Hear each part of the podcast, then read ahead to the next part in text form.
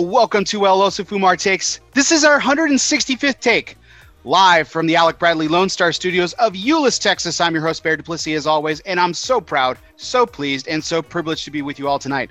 This is going to be a fantastic show, a reunion of sorts. Actually, not sorts at all. A reunion indeed. This is going to be a fantastic show. I'm so excited to have these gentlemen back. We've got some great new perspectives on a show that came together on a whim last year. So, before we get to formal introductions, we do have to thank the people that make this show possible. And that, of course, is our sponsors. And tonight's show is sponsored by Drew Estate. Drew Estate's Barn Smokers are back starting in August of 2021. Yes, the Barn Smokers are back and they'll resume their normal programming schedule after a year's hiatus due to the COVID 19 pandemic. The company will host three Barn Smokers, beginning with the Connecticut Barn Smoker on August 14th and 15th in the beautiful, beautiful Connecticut River Valley. The Kentucky Barn Smoker will be up next in Hopkinsville, Kentucky on October 9th. And finally, the Florida Barn Smoker will take place on November 13th through the 14th in Clermont, Florida. So you can check out barnsmoker.com. Yes, that's barnsmoker.com. Tickets are up for sale right now. Get your tickets today. It's going to be a fantastic, fantastic event. www.barnsmoker.com and get your ticket today. And tonight's show is also sponsored by Oveja Negra Brands, four unique companies who share a passion to provide innovative cigars for the next generation of cigar enthusiasts. Black Label tra- Trading Company, Blackwork Studio, Dissident, and Emilio are combining premium tobacco with an artisanal touch. Oveja Negra, where art and tobacco collide. Join the flock and visit ovejanegracigars.com to learn more. And welcome, everyone. This is our 165th take. So without further ado, sponsored by United Cigars, tonight's guests, smoke one today, start living united. We're going to kick things off with Dan Thompson of McAuliffe Cigars. Dan, how are we doing tonight? Bear, I'm doing fantastic. It's uh, beautiful down here in Texas and uh, delighted to be here with everybody. See, what a year of COVID has done has allowed me to start competing with you on the lovely, lovely flowing locks that you have. So I got it going back here. I got them going. I'll tell you what a year COVID did for me. It's uh, put me in bifocals. Oh, so my goodness. I'm, I'm trying to learn how to stumble through this where your plate looks big in front of you and everything else looks a little smaller out in front of you. I've I've always my my uh, one of my grandparents had bifocals and my mother did too, and I could never.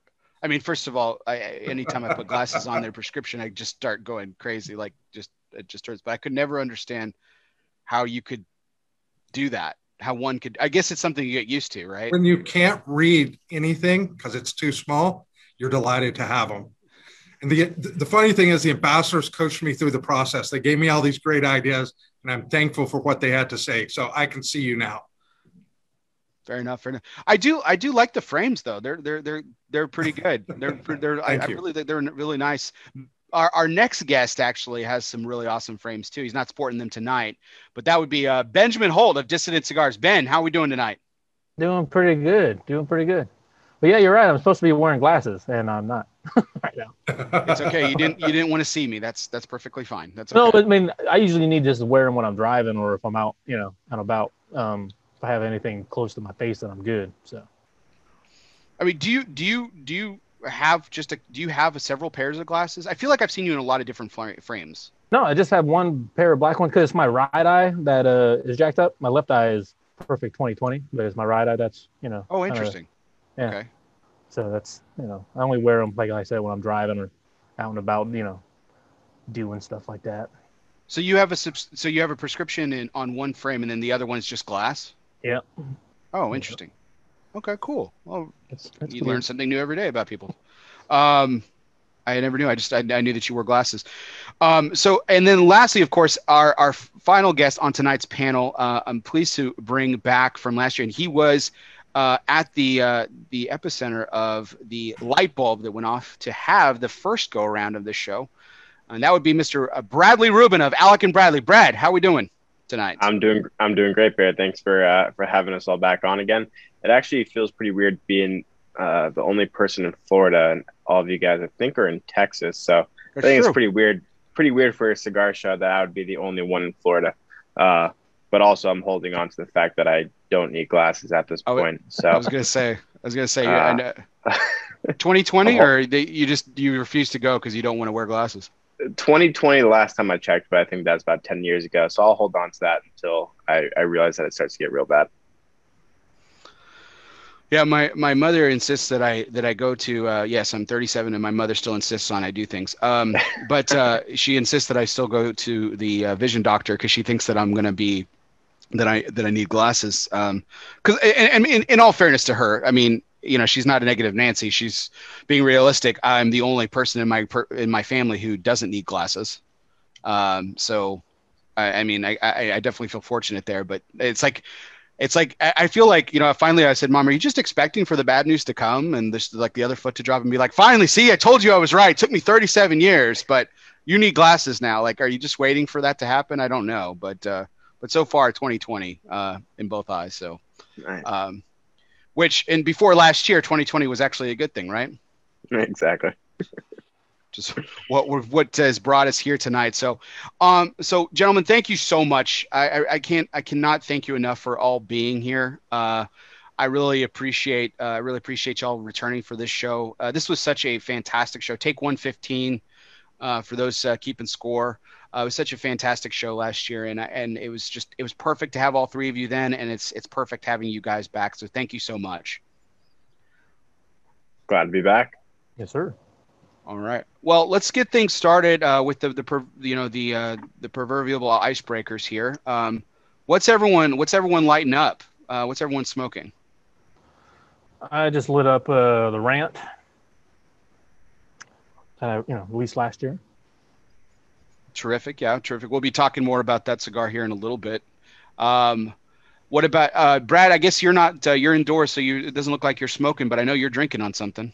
I, I'm not smoking. If I were, it would be the new Kintsugi from Alec and Bradley. And then uh, if I were smoking again, paired with what am I drinking? Uh, Redemption Rye. I think I'm. I got so pretty Terrific. good. Pretty good stuff. You you've been drinking more rye lately. It seems like, or am I just imagining things? Um, I actually, I actually am. Alec uh, has kind of put me onto the rise a little bit, so he put me onto a Michter's ride not too long ago, and then also this Redemption. So when he puts me onto something and he thinks I'll like it, I, I usually, uh, you know, accept it. And he's been, he hasn't been wrong yet. It's been good. Wonderful, wonderful. Well, I'm, um, I'm a, if you guys remember from last year, I did a I did a Rochambeau to see who would actually be the the cigar that I would smoke out of the three L's uh, last year, and uh, unfortunately, uh, unfortunately, uh, Dan's McAuliffe cigars finished last place in that Rochambeau contest. So I thought I'd give him the honor uh, tonight, and I'm I, am pleased to light up uh, what Dan has in his background here, the McAuliffe A. Um, so I'm that's what I'm smoking right now. I've got that lit up, but I'm I'm I, I said this to you guys before the show, um, and you know, it sounds like I'm just kissing y'all's ass, but I'm totally stoked about tonight's cigar lineup. It's going to start with this A. I've got a home 2020 from Ben. I've got a Kintsugi like you had just showed there, uh, Alec. And if I need the wrap up, uh, depending on how late we go, I've got uh, I've got a Mundial from Alec and Bradley that uh, you were kind enough to to get for me. So I, I'm I'm pleased uh, with tonight's lineup very much so. But Dan, uh, what did you light up?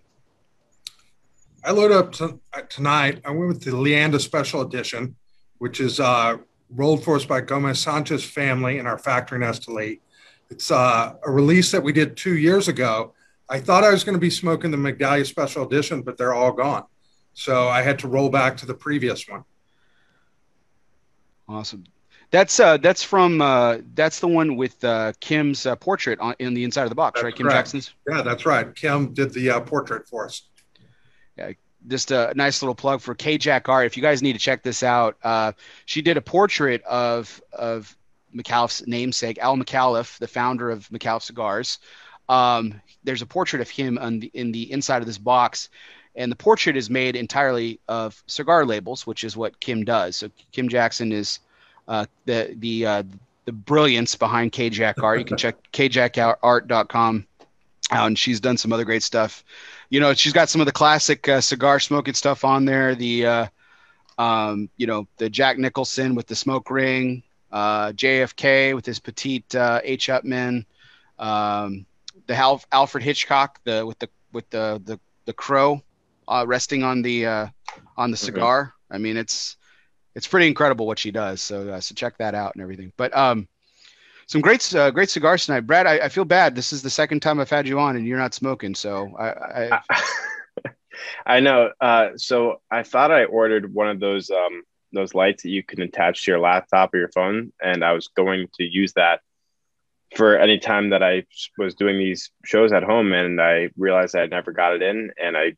try not to smoke in the apartment, even though I I could, but I don't want to stink up the place, so it's uh it's not it's not a big place. So I just try and keep it as clean as possible. You're a good man. It sounds like it sounds like you're an even better roommate. Uh, I, am not. I, am really not. Honestly, I'm I'm a terrible roommate. But uh, you know, one little thing at a time, and and then you get better and better. Fair enough. So, gentlemen, I wanted to hit us off with a, uh, a pretty pretty hot take question here. So, um, I asked you guys to look back on this this past year, 2020, and this and that was the premise of the show for again for those keeping source take 115 was we were about a, about three four weeks into what we call the what we call the covid era now. And it was talking about how we were adjusting what our com- the what our companies uh, respectively were doing uh, to deal with uh, you know to deal with the the pandemic and you know all the all the things that it was causing uh, everyone to pivot to and everything. And uh, and uh, so I want to start it off with this pretty hot take question. And as uh, Brad, since uh, since I just ended there with you, I'll, I'll, start with you here. I mean, what did you get wrong when you look back at 2020 and you thought where we were like a month in, and you were like, "Oh, this will be X." What did you get wrong? What did we get wrong? Uh, I think I got just about everything wrong. Uh, I, I didn't think that it was going to last a full year. I thought that while we are while we are getting back into the swing of things now, I I think maybe it's different being in in Florida, um, where everything has kind of been back to normal for a while now. Um, I I probably thought that the whole country would have been basically back to normal at this point, where I know that it's not for most of the places. Not everywhere is open. Not the restaurants are not at full capacity. So I I would say that I've been completely wrong as to when I thought this was going to end, where when I thought COVID was going to be done and we would all be looking back on it. Um, so I, I, I, think I was probably the most far off uh, compared to everyone on on the panel for sure. So you, um, what's like? So I know that I know Alec's been to Honduras. You've you've taken a mm-hmm. trip recently to back to the Dominican, if I'm not mistaken, correct? Yeah, and I I actually just got back from uh, from Pittsburgh. Okay. So as you since you since you like you said your life has been back to normal for the probably the longest you know florida has kind of uh, it's kind of been open or been normal since probably last late last summer.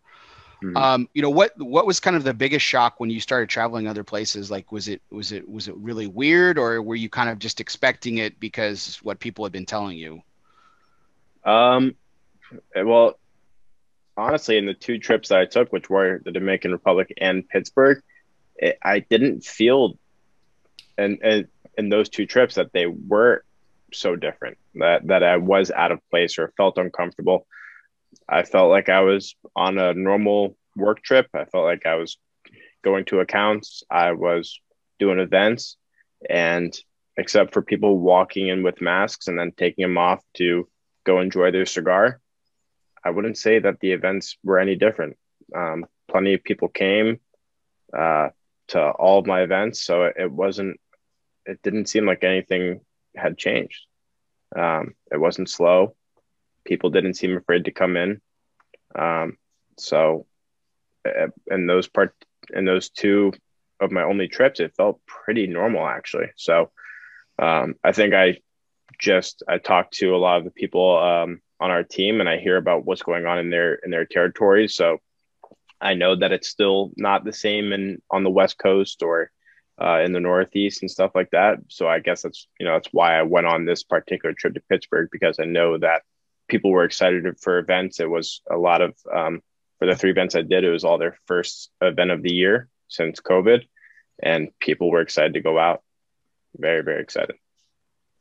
I think uh, I think people in general just kind of like just I mean, well, I think most of us were starving for for that normalcy pretty quickly, but I think at this point it's you know, uh, you know, especially with the vaccine and everything, which we'll get to here in a little bit. I, I, think that people are just finally just there's this this this relief a little bit, and people are more apt to just, you know, get out and do a lot more things all over, not just pockets like they were kind of interchange and everything.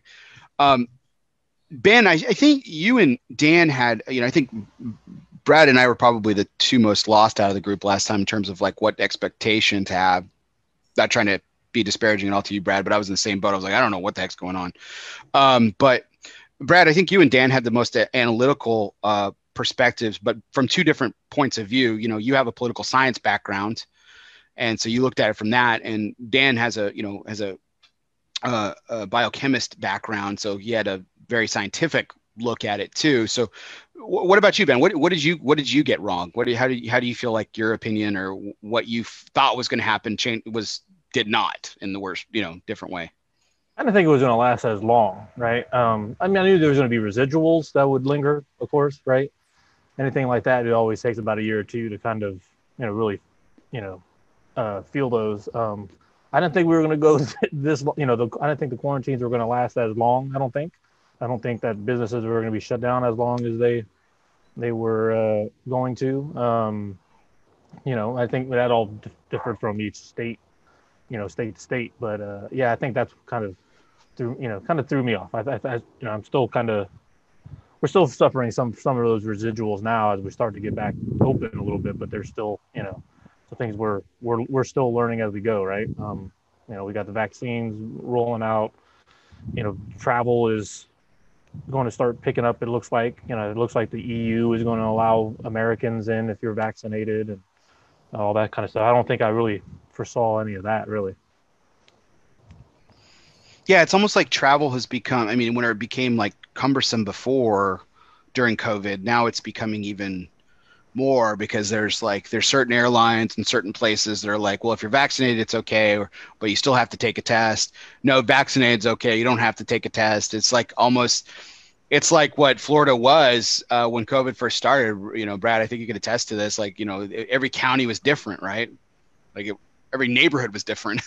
you know? Yeah. Yeah. Anywhere that you went, you had to basically look up what the rules were of that specific county and figure out do I need to wear my mask or um, is there a mask mandate even outside or inside, you know, restaurants? So yeah, you had to go county by county and figure out what you what you could or couldn't do. So Ben, back to you for just a second. So, uh, not to put you on the spot here, but you t- technically speaking, you are the youngest brand here, uh, not by much over Alec and Bradley. I mean, a, an eyelash there, but you know, you were you were starting to build momentum. I mean, you that was the the, the previous trade show just six months before, six seven months before uh, COVID started really coming into effect. I mean, you hit the ground running. I mean, you had. I mean, you were. I mean, you, you I mean, on the way up and everything. I mean, how frustrating was it for you as this continued to drag on that you couldn't capitalize on that that great momentum that you had when you started out? Oh, very. You know, and it, it, it it's kind of a shitty thing to be thrown into, right? When that's especially stuff out of your control. But uh, you know, you just when something like that happens, you just focus on your strengths. Uh, be a little bit more reserved with with with the the moves that you make, and you know continue to uh, build on those strong relationships that you had. You know, um, that was kind of my mentality over the past year. That's what I continued with. Um, you know, hopefully, but still working on projects, still moving the boat forward. Uh, just like I said, being a little bit more reserved with with those uh, those kind of uh, releases and, and movements. So, so Dan, over to you. Um, you like I said you, before, you have a you have the you have a you have a biochemist background, so you looked at this from a very last year when you were on the show. You had this you had this very scientific approach to it. I mean, wh- what did you think after what what you know after the year that we experienced? What you know what did you think from your first impressions as you reflected back? Well, I, I think that as a country, a lot of good things came out of it in terms of us supporting ourselves in new ways you know the the HERFs that happened online and how communities learned to work together. I'm certainly felt like maybe I underestimated the amount of regulatory change that was going to happen, which you're talking about in the travel. Uh, and it's wonderful being in the United States because states have the ability to try different things. And, you know, whether we were in Florida or Texas, we had a little more open approach. And I, I really feel for the people in the Northeast and the Midwest, like Michigan, where their states took a very different approach. And, you know, while we're beginning to kind of blossom again, uh, our communities, you know, they're still fairly locked down. And uh, I, I don't think I would have anticipated the amount of time that the other states would have remained locked down. Um, I'm, I'm thankful for not only the vaccines, which are you know a great step forward for the people who choose to take them, and depending on what your lifestyle is or your age, it's really important. But I'm, I'm even more grateful for the therapeutics that if you do get COVID, which I had, you know, I was able to speed through the recovery. So you know, there's a lot of things that were at play, and um, I'm hoping as a country that we heal and begin to become confident again, and uh, everybody can go back to work, especially in the hospitality industry. Oh, absolutely. Dan, uh, Dan, and I apologize if I, I don't mean to get too personal. Did you did you say that you got COVID after the vaccine, or did I completely misunderstand? No, we got COVID before the vaccine. Oh, okay. Um, but but that's where the therapeutics were great. You know, everybody talks about vaccines, but it's kind of a two piece puzzle you know, vaccine not to get it, but if you do get it, you want great therapeutics. And so, you know, fortunately, they were able to have great protocols to help people recover as fast as they could. Yeah, I was, you know, I, I think at the, you know this time last year, I, I, think you know the, out of the four of us, I don't think any of us, may, uh, you know, maybe one of maybe one of us probably knew someone who knew somebody who had sure. it. Sure. Um, but now a year later, I think I think it's touched us all. We've either, um, you know, in, in Dan's case, we've, we've we've had it, or or you know we've we know much more many more people who've come in contact with it. Um, um, luckily, you know, knock on wood, I, I I wasn't you know one to catch it, but my entire sales team did for my day job, um, and at, I mean, at one point, I mean, it was just, it was, it was just crazy. I couldn't believe it. Um, how just how, how quickly it, it got, you know, so close into the seven degrees of separation. It was, it was one degree by the, you know, by summertime, which was just, it was just crazy.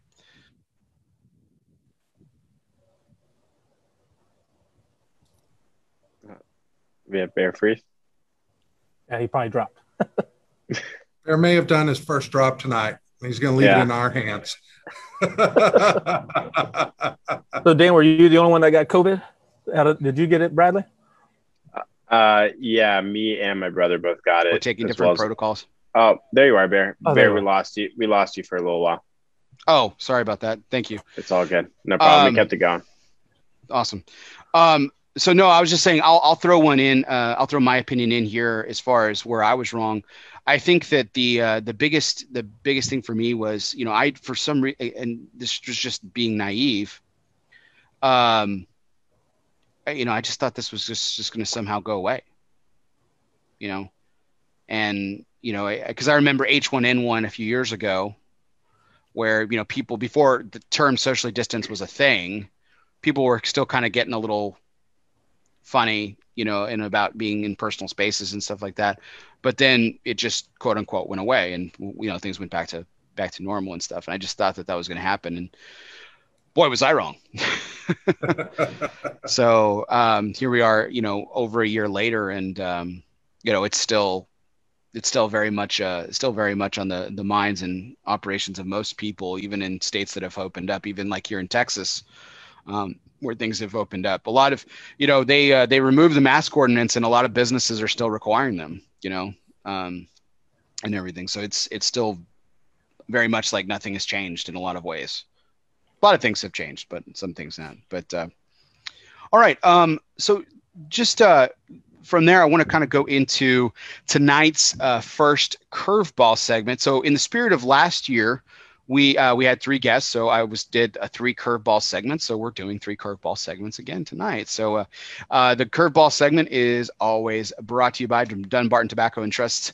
It's the Dunbarton Tobacco and Trust curveball segment. Fastballs or curveballs, it doesn't matter. Since the company's inception, Steve Saka has been knocking them out of the park six consecutive years.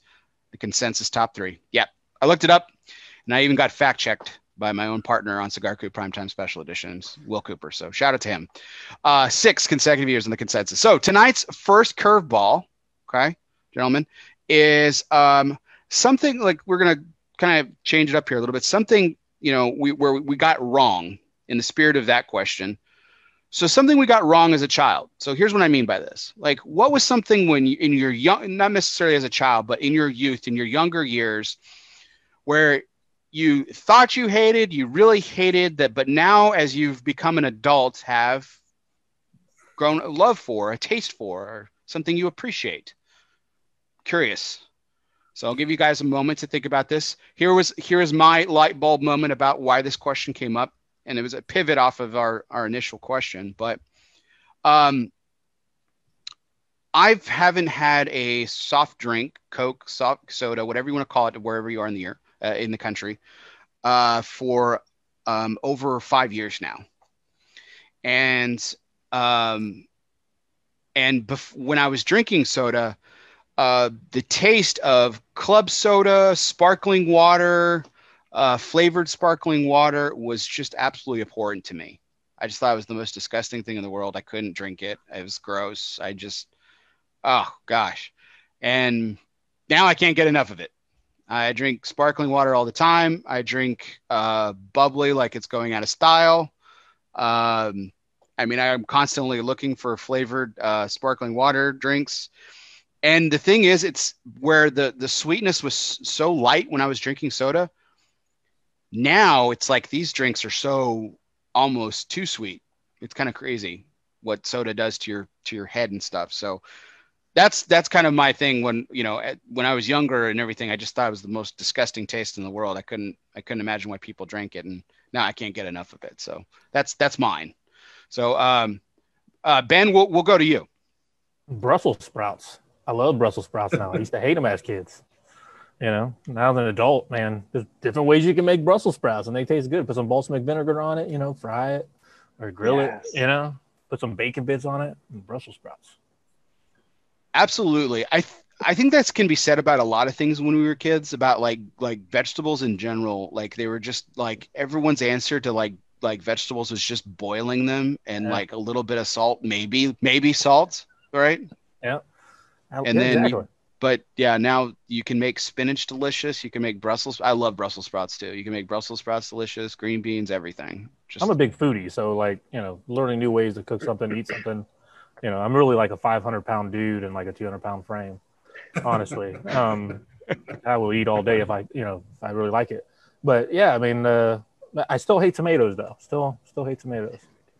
That's so raw tomato or just tomato in any form, like just tomato sauce, ketchup, like all bad. Raw or... tomato, raw tomato, raw tomato. Yeah, I can't do raw tomato. I mean, I can do it on a pizza. You know, if it's cooked, I can like you know tomato sauce. I like uh, ketchup, you know, all that kind of stuff. But I just hate a raw tomato.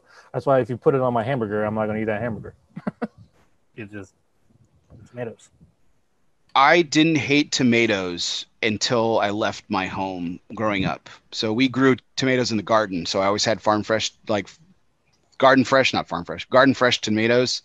And like I wouldn't use ketchup as a kid on burgers. Like I would just cut a thick slice of tomato out of our garden and put it on there, and it's delicious. But apparently, tomatoes everywhere else are just gross. So I'm I'm with you on that. A little reverse, but I think it's just because I was spoiled as a kid. You just don't like the taste.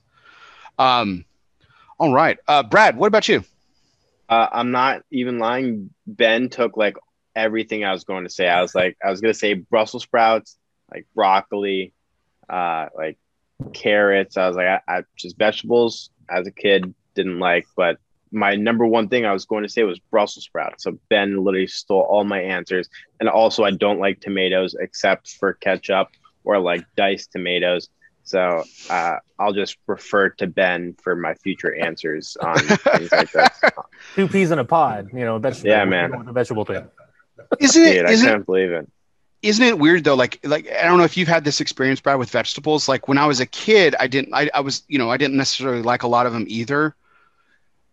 But it's strange now i'll eat them and i enjoy it but it still nostalgically brings me back to my parents dinner table. Yeah. Yeah. Asparagus. Where i hated them and it's right, weird. right back. Yeah.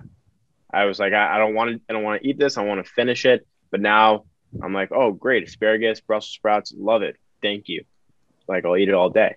But it does bring me back to the fact that I didn't like it at one point. And my parents were like, yo, you're eating this.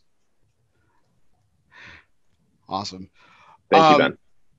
You're welcome. Dan, what about you? You hate tomatoes too, or like, are we going to make this a? I'm I'm anti Brussels sprouts, pro tomato. Oh, okay. So you're the opposite. All right. trying to start. He's trying to start a fight here. here we go. No, uh, sincerely, Dan. Before we start on this Brussels sprout kick, what were you what were you thinking about? What did you think? So, as a kid, I hated structure and I dislike constraints. And as I've grown, I realize that structure allows us to do things in a really consistent way when you're trying to deliver a set of experiences, whether it's our products or our ambassador program. And being constrained drives creativity, which really unleashes a lot of wonderful things. And so, uh, certainly as a kid, I hated structure and constraints, and now now I love them. Dan, Dan, Dan, proving again why he's got the science background, man. He's got the all the the analytical answer here. Uh, it, it, it, what is it about? What is it about those two things now that kind of like we, again? Obviously, you hated them as a child because I mean they restricted you. Right. But what is it about that? That I'll ask it this way: What is it about them as an adult that's freeing?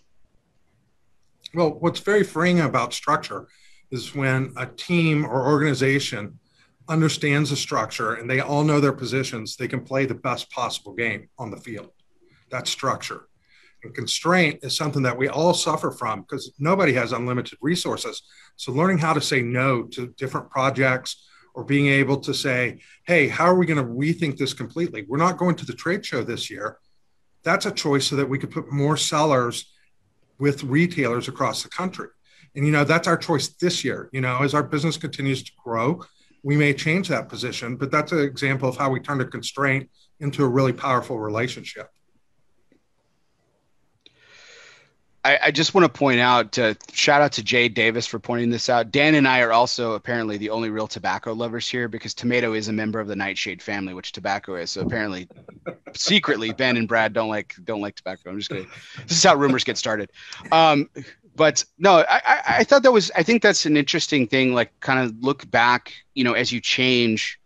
You, you know, you could look at back this this in terms of like one's own life personally, and or look at it in the way that Dan did. We took it personally, and then he also applies it to like where we are in like our, our business and where we are in our life. You know, today, you know, how how things can change over time is interesting to me and always has been. Um, I was one of the I don't know why I was just speaking about food again, but like I was a, really strange as a kid. I didn't like mashed potatoes for for you know for some weird reason. And then like one Thanksgiving dinner, I had them, and it was like the greatest thing on earth. And I think I ate the entire bowl. I don't think my family got any mashed potatoes that Thanksgiving. Um, but uh, but it, do you? Uh, let me ask the, the group this thing. Do you do you feel like it's going to continue in life? Like not like like use this as an example, right? I mean, I mean, do you maybe not tomato specifically, but the tomato example, Ben, Brad, do you guys think that, you know, 25 years from now, there could be something that you don't like today that you could that you could come to love? Or do you think do you think it's like a one-time transition, child to adult? I'm just interested to get y'all's response on this. Well, I hope it changes because that's what makes life interesting, right? You know, uh, hopefully there's other things I can learn to enjoy, but I don't know, you know, how you how the body usually works though when it comes to taste buds, you know, when as you get older, taste buds start dying off. So, you know, I'll probably be that old guy, you know, sucking on that hard mint candy or something, thinking it's the best thing in the world. Um, I hope that's not the case, man. I like food, so hopefully, you know, that world will open up to me a little bit more, and I'll be able to enjoy, you know, other foods that kind of turned me off in the past. We'll see. What about you, Brad?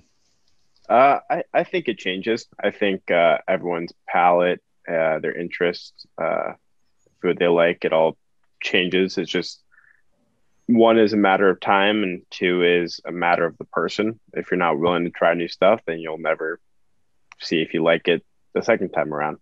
Um, so recently, again, I started trying mushrooms again. Still don't really like them. I am warming up to them a little bit, but Like if it's finely chopped up, I could do it. But like big mushrooms, no, thank you. So, um, you know, do it in small doses. Try it every few years to see if you like it again. And if you don't like it, you don't like it. But if you're stubborn like I am, then you may not try those new things ever again, and you'll just say for you know say for your entire life that you just don't like something you know, you and I've had this discussion before, Brad. You've said this a lot of times, and I keep hearing this over and over again. It's a recurring theme of you being stubborn. And I've honestly yet to. I mean, I'm sure I will at some point, but I've honestly yet to see it. Like you, you're you're you're an incredibly open-minded person. You're you're up for trying things. So it's just it, it's weird to me when you say you know you're just like oh I'm just like the world's most stubborn person. I, I, I mean, I believe it. I'm not calling you a liar. I'm just Like, no, no, I wouldn't say I'm the world's most stubborn person, but like especially when it comes to food, I've always been a very picky eater. So it hasn't. It wasn't until I, you know, got to high school that I started trying more stuff, and then college, and then after college. so, like I said, like mushrooms, I recently started trying again, um, and I probably before that hadn't had mushrooms for like over five years. So I'm just like, oh, I never liked mushrooms. I'm not going to eat mushrooms. Same with Ben, where he's like, I don't like raw tomato. Like, I'm not going to have it on a burger. I did try it on a burger, I don't know, three months ago, but before that, it was probably like over, you know, seven years. So I, uh, when I usually when I say I do or don't like something, I believe that to be the truth for forever. But then, okay, someone's like, all right, try this. Okay, I'll I'll I'll try it because you know, maybe you brought me to your favorite restaurant or you're cooking me a meal. I'll try it because you took the time and effort to introduce me to it again and you want me to try it. But um, I promise you that I won't. But then I try it. I'm like, okay, it's not so bad. I see why other people like mushrooms or tomatoes, but it's just not for me. But maybe in 10 years that will change. Are there people in your life that just get like furious with you when like you're so adamant and then like you try it because you're open and then you admit like quote unquote you were wrong and then it doesn't yeah. bother you and yeah. it just infuriates yeah. I'm thinking of my college roommate now. I remember him and I were arguing about something one time, and I was just like so adamant. We were both stubborn and mules, man. We are just like two kids, like two kids in college, just, just like it was like I think of the the the uh, the buck fight in uh, Bambi. Those two just going at it, like no one's moving, no one's budging. I ended up being on the wrong side of the argument. And I was like, okay, I was wrong. Sorry. Yeah. And I just like brushed it off. I hey, I apologized. I'm in, I'm end up, and I was like, okay, sorry. And I, he was so furious. I mean, he was livid. He was more mad that I admitted to being wrong than he was than that he was overjoyed for being right. Like it was it was the most uh, like. And we've had several discussions since then like that. But uh, Dan, I'm I'm curious to get your perspective on this because you've had several you've had several pivots in life. I mean, you have the biochemist background. You went into tech. Now you're in cigars. And and well, uh, in, in other fields, you're very diversified. Let's let's be honest. So, I mean, what about you? I mean, 20, 25 years, does Dan Thompson have different interests that he that he didn't before, or likes things that hates today? No, I think as we grow, grow up, maybe that's the right word. You know, we begin to really identify, and my friends know my little saying, I like what I like. But you never want to lose the sense of wonder and discovery. And so for me, it's been about a journey. You know, I got to a point when I left high tech, my focus was I want to work with great people. And that brought me to cigars and what we do at with Al Micallef. And I think that if you can live life and enjoy the journey and have a sense of wonder, as you get older, you may like what you like more often, but that's a pattern or, or the, the mantra I've adopted. Yeah, I, I think that's, you know, I think it's just something to kind of reflect on, especially the, the course of the year that the last 12 months have taken us. Like the, as much as all of us have adapted and changed to things, you know, been forced into it in a lot of ways. But you know, we're talking about something that kind of can potentially bring us joy, right? Something that we didn't like before, now it's like, hey. And you know, I think there's some some possibilities there. Um, All right. Well, gentlemen, thank you for the fun exercise there. That was our first curveball segment uh, brought to you by Dunbarton Tobacco and Trust. Uh, tonight's major point, uh, we'll get into that now. Uh, it's always brought to you by Baracoa Cigar Company. Uh, Baracoa is back. The voyage has now launched. I personally couldn't wait for this cigar to come back. It's been over three years, but now with the revamped blend coming from one of the hottest industry, uh, hottest factories in the industry, Danny Vasquez promises if you like the original, you're going to love the relaunch. So it all started back earlier this month and you can check out uh, suncigar.com right now or check out Baracoa Cigars uh, on social media to find out where you can get um, you can get your Voyage cigars. So stay tuned for more details. And remember, never never settle. Baracoa Cigar Company. Um, so, gentlemen, um, we we kind of kicked things off with talking about the previous year, and this is again this is the theme for tonight in the COVID era of what we learned in the past 12 months. So, eh, eh, is is bold of a question this is because it's probably hard to narrow down. But I wanted to ask from both a personal perspective again, but also from perspective of the company you either a own or work for. What's the biggest lesson you learned in the past year? Dan, I'll kick things off with you. I don't think it's a new lesson. I think it was imprinted on me better than it's ever been imprinted. And it's uh, the people that you surround yourself with, your team, makes all the difference in the world. And together, you know, with Andy and Alan and Amanda, we just hit obstacles and we sit down and we talk about it and we go, how do we overcome this? And because we each have each other's back and we know that we're going to do this as a team, it makes the journey a lot of fun. It, it seemed like, you know, from, you know, Luciano was in the chat asking uh, a second ago about can you is is is tasting something you can learn, and uh, we can unpackage that question here in a little bit. But specific to your response there, Dan, I think um, I th- I think Micallef taught us all an invaluable lesson this past year. I want to give you guys a lot of credit. I've done this before as well. I think um, there were a lot of companies, including the, the three that are represented on this this panel tonight, that did an, a sensational job in what we call what we refer to as the COVID era in various different ways. But what I think Micallef was best at, to your point, was learning along the way. It just seemed like we were. It just seemed like we were constantly we were constantly learning alongside your learning. If that made sense, is that is that fair? Yeah, I, the thing that I love about our team is we're not afraid to do things um, we come from different industries, and it when you put that kind of diversity together, you're really you look at things differently, and that's where the constraint thing comes into play. You know, when you've got constraints, this year it was COVID that was placed on us. You know, our job was to overcome obstacles, and you know, in our case, we we created Micallef TV, and Micallef TV was an incredible experience for our ambassadors and it was wonderful to connect with people from across the industry and what we call off the record. I learned so much from the interviews of guests from other cigar makers or brands that came and joined us. It was kind of like doing a, a master's level class in the cigar industry throughout the year, listening to our guests talk.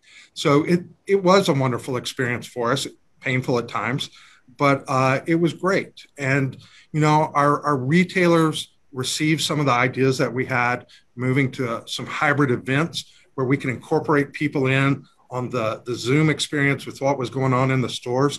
And it, has been a really wonderful formula for us and our business partners. I, I, think so. Like, so give credit to, to Jay again here a second. I think, and I think that again, the same could be said for all three companies on the panel. And I'm not just saying that because all three of you are represented here, but you know, Jay said that Micallef is really unique. It feels more like a lifestyle brand it's a complete experience that you guys provide. I think that's a big compliment uh, from one of your retail partners. But um, to to all these lessons that you were learning, Dan, I want to ask this again. I think it's unfair for me to say what's the most important or the biggest lesson.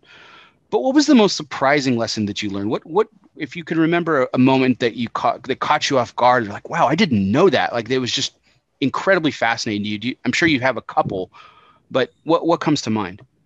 I didn't realize what a exciting, amazing, sometimes shocking experience it would be when we took our sales team and we enabled them all to become on-air personalities and just really be themselves. We didn't want to change the way somebody bees. Or somebody was.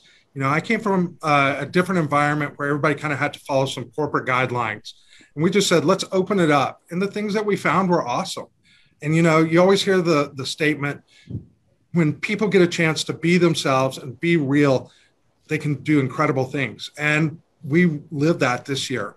When, when our sales team became themselves out on the internet, in the retail stores with the ambassadors, it was an incredible experience.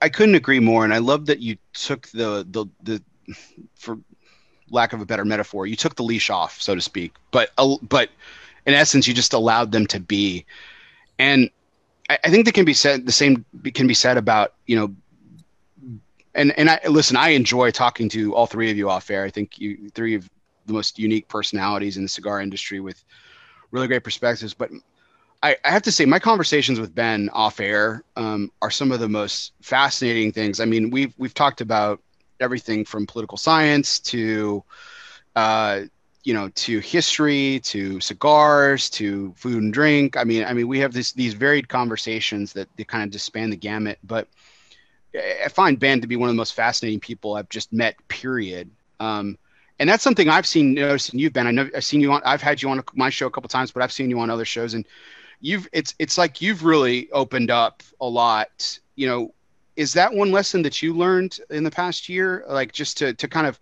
be yourself and let it show a little bit more, or what what lessons have you learned in the past year?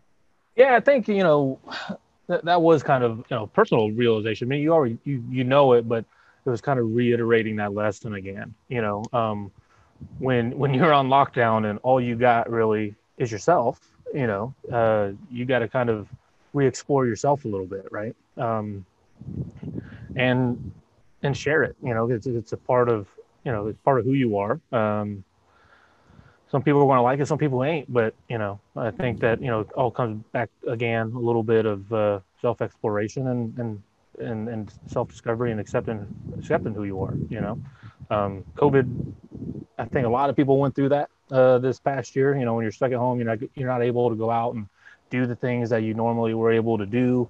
Um, you know, that, use that time, you know, for self reflection a little bit, and you know, like we talked about, what are things you like and what things you don't like. You know, use that time to to kind of figure it out. Um, but yeah, it, it's been a it's been a crazy year, you know. Uh, but like I said, I think this past year I don't know about learning new lessons more so as just a reminder of old lessons uh, for me personally. Uh, one, accepting what your limits are. Uh, it's okay to slow down for a little bit uh, and uh, you know keep moving forward, but take take a you know take a little bit of a step back and and and reevaluate a little bit because I don't think anybody could have prepared what was going to happen, right? I mean, I have friends in numerous other industries that and I'm looking at you know looking at their industries like holy shit you know that's it's crazy that you guys have to go through that but then you can kind of see a parallel in our industry as well too. Uh, things were disrupted for a lot of people. Shops had to be closed for a while. Shipping got you know uh, delayed on certain things for some people in the industry. Factories got shut down. Um, uh, I just remembered a line that James had once told me before uh, shit happens and you got to make it work you know? Um, and that was kind of my mantra over the past year is you don't have control over it all. Sometimes you just got to accept that fact and and work with those limits and those restraints, like Dan was talking about, realizing what those are and uh, uh, just kind of forming a structure around that. So, so Ben, I mean, for all intents and purposes, you've not that the team went away you know your team didn't go away during this and like you said you were just spent a lot more time alone because of the nature of what covid forced us into um, but you've always been in a group of people for the most part. I mean you, your your time your time uh, your time in the marine corps part of a unit right? Your time in the cigar industry part of a team. Um, so obviously it's a very social business. You're around cons- you know customers constantly or you're around your team. It's a, it's a very social endeavor. Um, you know, was that was that challenging for you to kind of be have to take the step back from you know from people? Yeah, I mean, because you have to because the you're still dealing with people, you're dealing with them a different method, right? You know, you're not you're not face to face with them anymore, so you really had to rely on technology and uh, you know emails and you know some of that stuff gets you know you lose it's great that we have technology. It's great we have this communication, you know, these forms of communication. But there is also something, you know, I think that is very paramount in, you know, human to human interaction, right? Because your body languages, um, you know, uh, sometimes you just feed off of people differently um, in person rather than, you know, over virtual virtual things.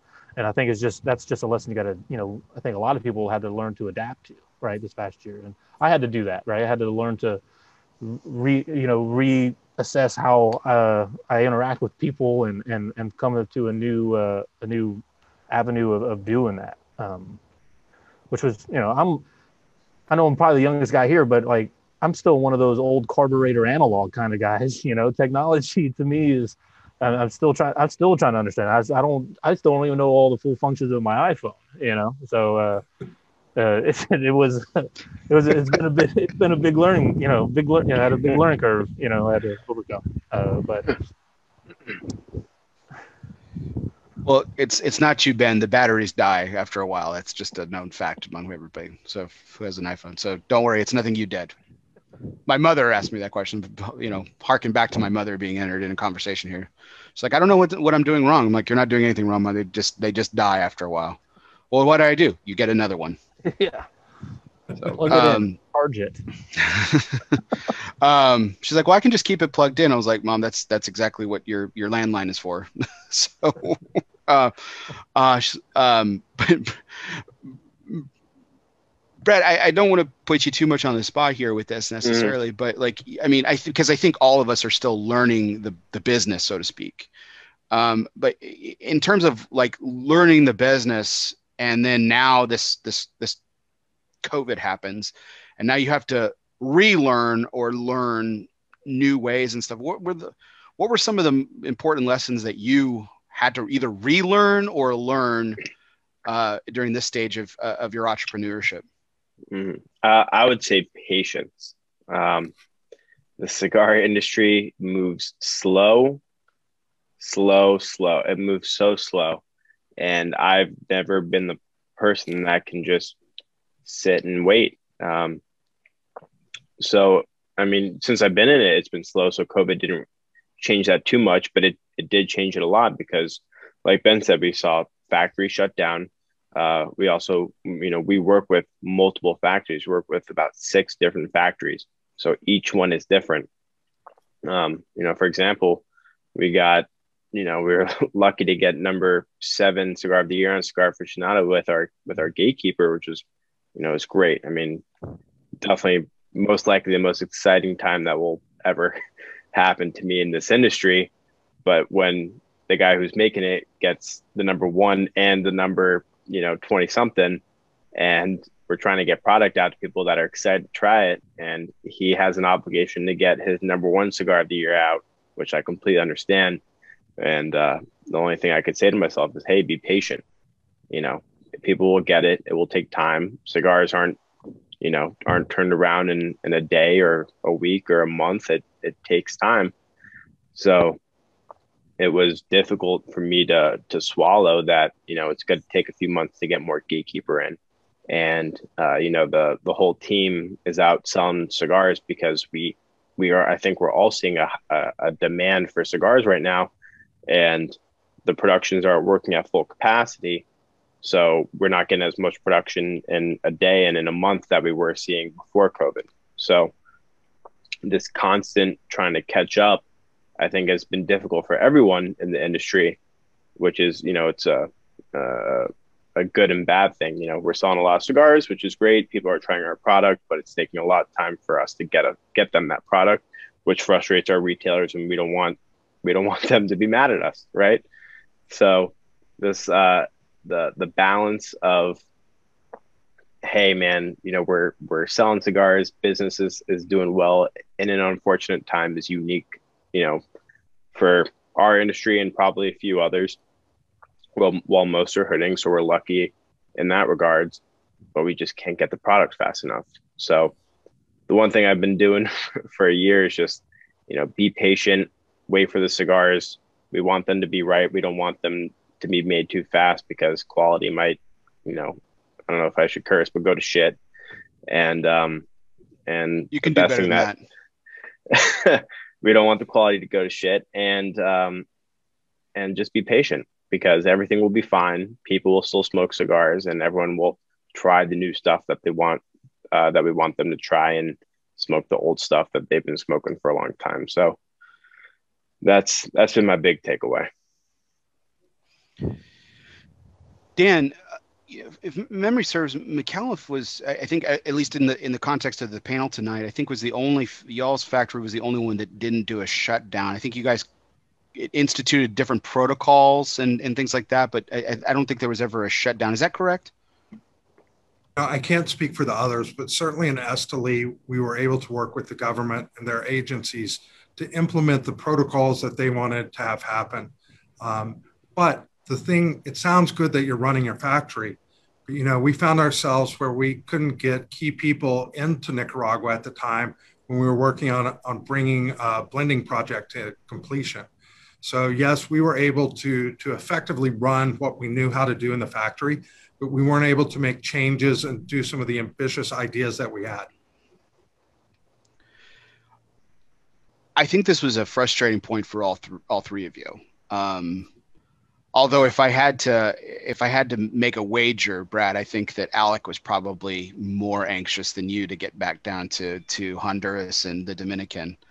Uh, not by much, mind you, but I'm sure I'm sure I'm sure he was just I felt like he was chomping at the bit. Um, how how so from from your am, am I right? Is my assumption right, Brad? Yeah. Oh, yeah. Alec okay. is in and and uh, just in general a very anxious person. Uh, where I'm I'm always been a very calm and relaxed person. Uh, so he was absolutely itching to get down to the factories, get back on the road, um, just get back to normal life again. Um, so you are you're you're dead on. So to, to use your words though, because you're stubborn and impatient, which I don't believe, but to use your words against you here, it's a, it's a devil's trick doing this. But yeah, what, how difficult was it for you to witness your business partner, also your brother, to struggle so much with that, considering how bad he really wanted to get back? Like what, how, what was that like for you?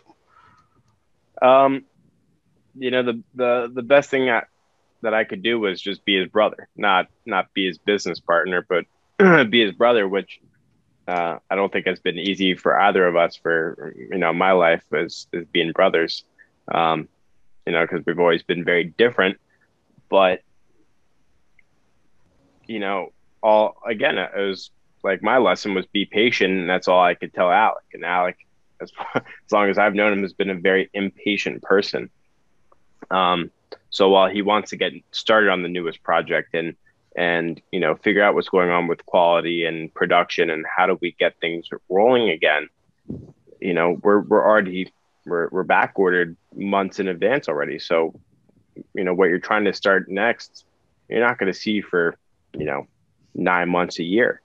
And while that is it's great to plan that far ahead, let's focus on what is going on now. Let's figure out, you know, what are our short term goals before we start working on the long the long term goals.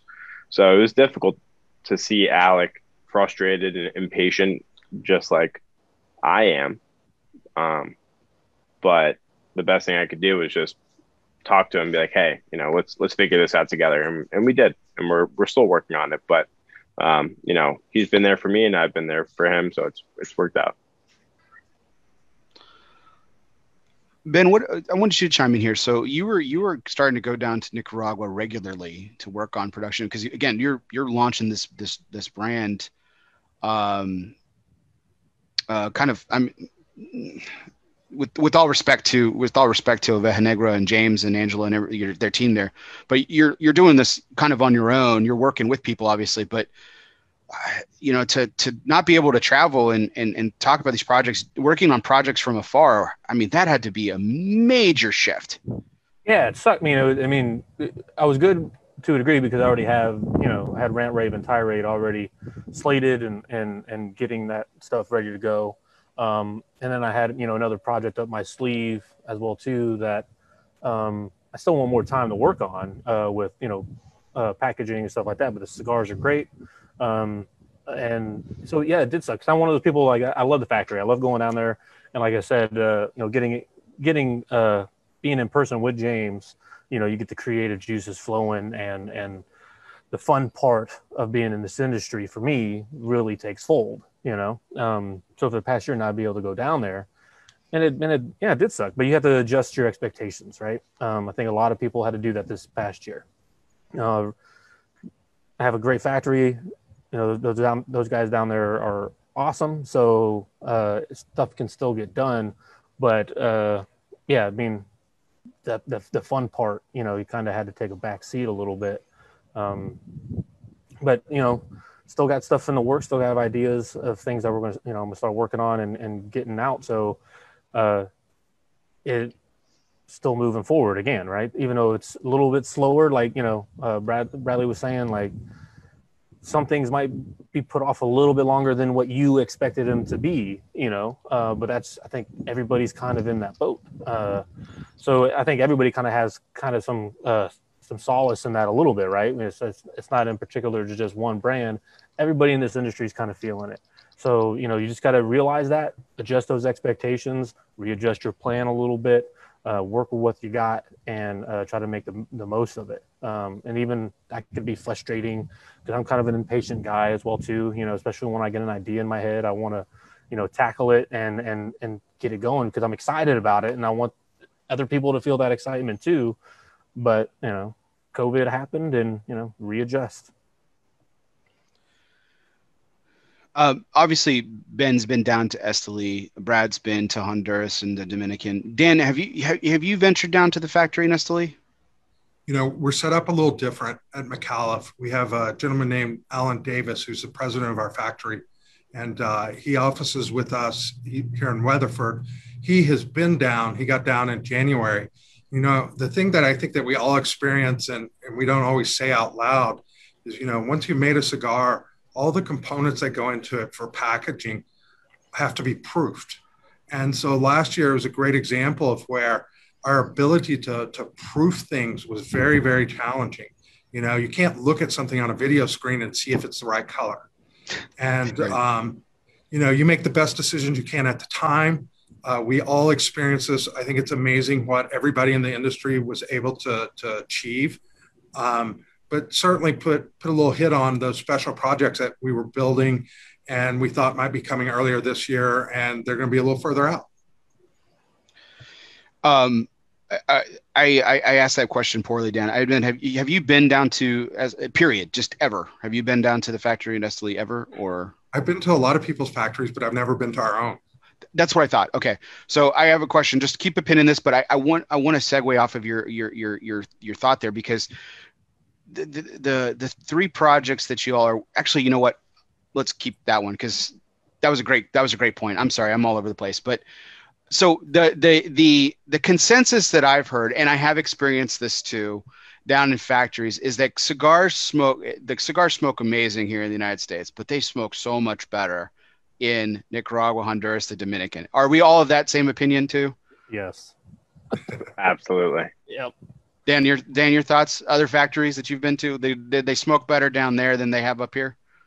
Everything tastes great when you're in the Caribbean, right? Okay. It's hard, you know, you changes in latitudes, changes in attitudes. Okay, so with that, right? So that with so with that, that's a that's a frustrating point, right? You're like you're down there, they're smoking, they're phenomenal and then you come back and they're different. Not worse not terrible just different right? So now that we've had now with covid we've had the situation different. Now we don't have that experience. Now we're getting a product here first before we get to try it. And so we don't have that experience of trying it. So how did that change you all? Like did that did that enter into your your your process at all? Did that that the fact that oh i'm i'm tasting the opposite end of this normal experience I'm used to. Did, did that did that come across to any of y'all?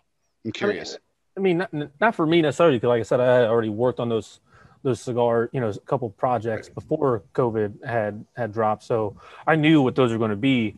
Um, but I'm also lucky because you know me and James have a different kind of relationship. Um, you know, we've we've known each other for a long time. He knows what I'm going for. Me and him have you know pretty similar palates, um, and you know if I you know if he tells me, "Hey, dude, this ain't what you were going for," then he and I know that he knows what I'm talking. You know, he knows what I'm going for, and maybe we need to go back to the drawing board or let it rest for a little bit. Um, you know, I have I have utter trust in him in that because you know we've been doing stuff like this for so long and we have so many similarities and commonalities in, in, in that area. So for me, it wasn't a huge stress uh, because of that partnership I have, um, and because I've already you know did some of the stuff uh, pre-COVID. Uh, spoilers, Ben, because we're going to have you and James back on the show here in a few weeks to talk about your relationship. So let's, you know, spoilers, spoilers. Okay. um, but uh, no, that's that's that. But that that is a great point. Like when you have that kind of different partnership, it it, it obviously it, it created a different context for you. Um, Dan, uh, Dan, Brad, your thoughts? What that the the reverse of of this normal of this normal smoking experience? What what what were your thoughts? Dan, you want me to take this first? Yeah, sure. So I, I would say that it it eliminates that that first experience that you talked about, where everything smokes great in, in Nicaragua, Honduras, wherever you're making your cigars, and it gets you to the next point. So I would always, you know, you smoke, uh, let's say five really good cigars in in Honduras. You go, okay, I want five bundles of that. I'll take it, you know, you know, ship it to the office, and then a month later you smoke that. You're like, all right, now I got two or three good cigars, you know. So now we're we're eliminating, and so that that just eliminates part of the process where you don't have to be at the factory and working on the blend then and there. Um, so it actually is a bit of a help where you just you get your five cigars, you know what you do or don't like without the expectations of oh I know I really like this when I smoked in Honduras and I know I kind of like that one when I smoked in Honduras. Gets rid of that whole thing, so it actually makes it makes your life a whole lot easier. You didn't have to maybe spend a trip going down there. Um, but you know that's not the only reason that we go down. Is not just the blend; it's to catch up on on production and see how quality is going and and planning for uh, for the future. So that all comes into play. You know, blending is just a part of it. So it actually is, I think, made our lives a little bit easier. But then you don't get that creativity, that back and forth of, hey, try this or don't do that. So you you uh, gain something positive and and having to lessen your expect- expectations of what a cigar might be um, but then you lose out on on cigars that could be because you're not down there. Dan, your thoughts? So, so maybe we do things a little different. I don't know. Um, we actually build we've built a library of blends that we keep here in Texas, and you know we we have I don't know 20 cigars that we look at for each potential year as to where we're going, and so our goal is for the cigar to taste like it should when it goes to the consumer. And maybe I, I, just don't have the experience yet, but what's been working for us is that we have the blend library here in Texas, and we were able to pick cigars out of the blend library. And we trust our partners, the Gomez Sanchez family, to replicate that. So it, it really, we focus the most on what, what the consumer should taste in the end. And having the library here, a little different process um, the one thing that that's kind of funny that we don't always have and that we usually make our second set of samples on is if we change the vitola from what's in the library. And our, our process seems to be working really well. We were able to uh, finish the Migdalia SE, which was uh, a great hit for us. And we have one coming this September. And it was interesting because we, we did get our second and third round of samples, and we were able to make a determination that we love the blend. Everything's great. We needed to just bump up the strength just a hair. And that was something that we were able to communicate to the family there. And we know that they're going to be able to reproduce it the way we want it based on the samples we've had since that conversation. Yeah, your your your situation, Dan, really is unique because there's the this this library that you're talking about is is, is I mean, is well, I mean, let's just call it what it is. I, I, mean, I think it's completely different than the way everybody does it. I think it's incredibly unique. We um, don't know how people do it, so we we came up with our own approach, right? There you go. And I, I think that, uh, but I, I, I think that has to be a very unique experience, right, for you. See, like you're you since you have these library of blends locally, and then to see them. Not recreate it's probably an unfair word, but created you know, on a on a larger scale, um, considering your your background, seeing things from you know concept to mass project. We, we all have experience with that. I, I, that has to be an incredibly unique and a joyous experience. I, I, call it flighting cigars. It's how we build software. You know, you you bring them up here, you taste the different combinations, and you flight them. You hope you can get them to some retailers to get their feedback, and that's the process we've been doing. It's also driven by the the FDA and the predicates. You know, we want to make sure that for every cigar we build, we have a legal strategy that goes with it. Awesome. The um, so so to that to that to that point about blends and then becoming projects to fruition, and I want to take Dan's point from a second ago about packaging. Um, I want to talk about all three of y'all's uh, 2020 in the context of the y'all had three major. All of you had a major release. Now, Dan, you had uh, the the background. What I'm smoking right now, currently, the Micallef was the major release uh, for your company in 2020, uh, and what a, a, grand what a grand entrance into the market it was.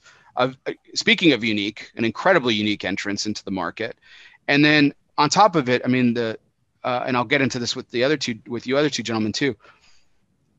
Lights out on the packaging, just just gorgeous um, from from from you know from top to bottom. The way the cigar looks, without the label, the label, the box, everything is just you know i mean talk us talk us talk us through Barry, this whole process. yeah yeah barry you're, you're being overly generous because there's one thing we didn't do really well. Um, we we were able to design the bands and we've got a great partner in Esteli that does bands for us. So we were really confident that we would be able to, to pull off this beautiful band. The naming took place with the ambassador community of course which uh, when you've got 5000 board of directors who are ready to provide you feedback that that was a great way for us to to build something that really represented the essence of the company. But the the band, the design work took place in here. The the printing partner in Esteli did a beautiful job. They they really wowed us, and we had seen some of their work on some of our other bands, and we thought that they would be able to execute on what we designed. But the one area that we really had challenges is boxes, you know, and that's an example that I'm sure everybody on the the discussion tonight, boxes were a real challenge for us. And in the with the A, we've been so blessed by our retailers to understand that it's challenging. We're moving most of this product in boxes. We'll eventually get caught up. Um, when we do have the box, it's beautiful, but uh, it's something that you know we should we should be have many more boxes out there than we do today. So the um, the uh, the inscribed in the inscribed in the back of the label um, actually there's two there's two inscriptions. Uh, so under the underneath the a is right. the Micallef a celebration of our ambassadors. Because this cigar was the name because it was re- originally released as the to be named. The to be named. that's right. The tbn the to be named. And you all um, crowdsource i mean for you know not to not to give it a you know a, an unsexy term, no, we, but you guys crowdsourced, crowdsourced the name. That's yeah, right. crowdsourced the name, and uh, and uh, and that was that was a unique process in itself because uh, unfortunately the name that got chosen had legal ramifications against it. That's so right. so you had to you had to pivot on that, but um, but you know how beautiful it was when we decide. Yeah. Well, sure. So when the 2BN was launched, it didn't have a name, and ambassadors embraced it. Our retail partners embraced it. Uh, we sold more than we'd ever imagined. We sold out incredibly fast. The feedback came in, and we set it up. We had one list, which was just uh, uh, fun names that we could never really ever use, but we had a place to hear the spirit and creativity of the ambassador community. Then the other was the more serious list and it turned out that another brand had a, had a trademark on it. And uh, that's an example of sometimes you've got to overcome that obstacle because there's a constraint. And when we started designing and, and thought about the simplicity of A as the name for the ambassadors, we fell in love with it. Um, I, we love the way the band looks, we love what it represents. And that's how we were able to go to market with our ambassadors naming it and celebrating them. And underneath the uh, the main label is another inscription with a uh, image of, of two hands shaking. It's uh, two families, one legacy. Uh, what, talk to us about that, Dan. Well, we're we're in a very special relationship with the Gomez Sanchez family, who've been building cigars for almost 75 years. They escaped Cuba like like many of the other greats in the cigar industry, and candidly, their family had some challenges, and they weren't able to establish a brand that that was solely theirs. But they're but they're magnificent blenders, and as we met the Gomez Sanchez family and began discussing what was possible, you know, the Reserva was the first one that they built for us. We said, what else could we do? And, you know, across all the Micallef family and Al Micallef, all of his businesses often have partners associated with it. So for us, it was a very natural relationship to put together and to say the Micallef family and the Gomez Sanchez family, you know, building a great legacy together. So is the the the Micallef A something that we're uh, this is a two part question, Dan. Is the Micallef A something that we're going to see expand in terms of growth as a brand, or and or are you planning other again crowdsourced projects in the future? Well, the, the answer to both is yes, and there there's we this is the project we had a project that didn't get done because of COVID. I'd probably be rolled out in 2022. Uh, where where we have a very ambitious plan that we we want to do with the ambassadors the Micallef A, the, what we refer to it as, we have two product lines, the legacy line and the bold line. And in the legacy line, it's a blend in that line.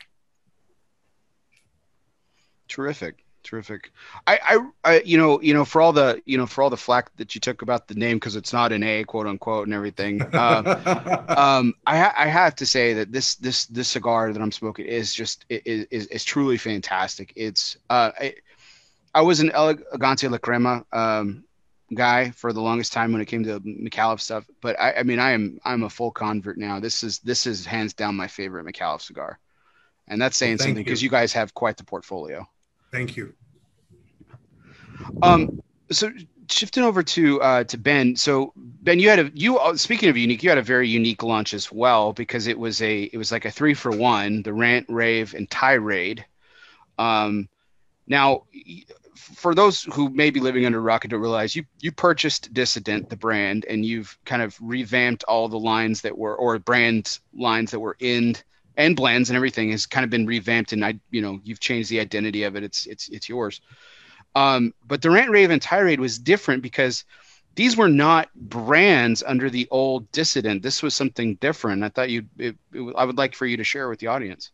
Yeah, they were the names of their Vitolas that they had um, for block and soapbox. And what I did is I ended up making them their own unique blends, uh, in you know, and separate from uh, from just Vitolas. Uh, so yeah, I went back to the drawing board. Um, kind of kept close to you know some of the same Vitolas, but just new blends to them, and just made it you know made an identity for each one on its own.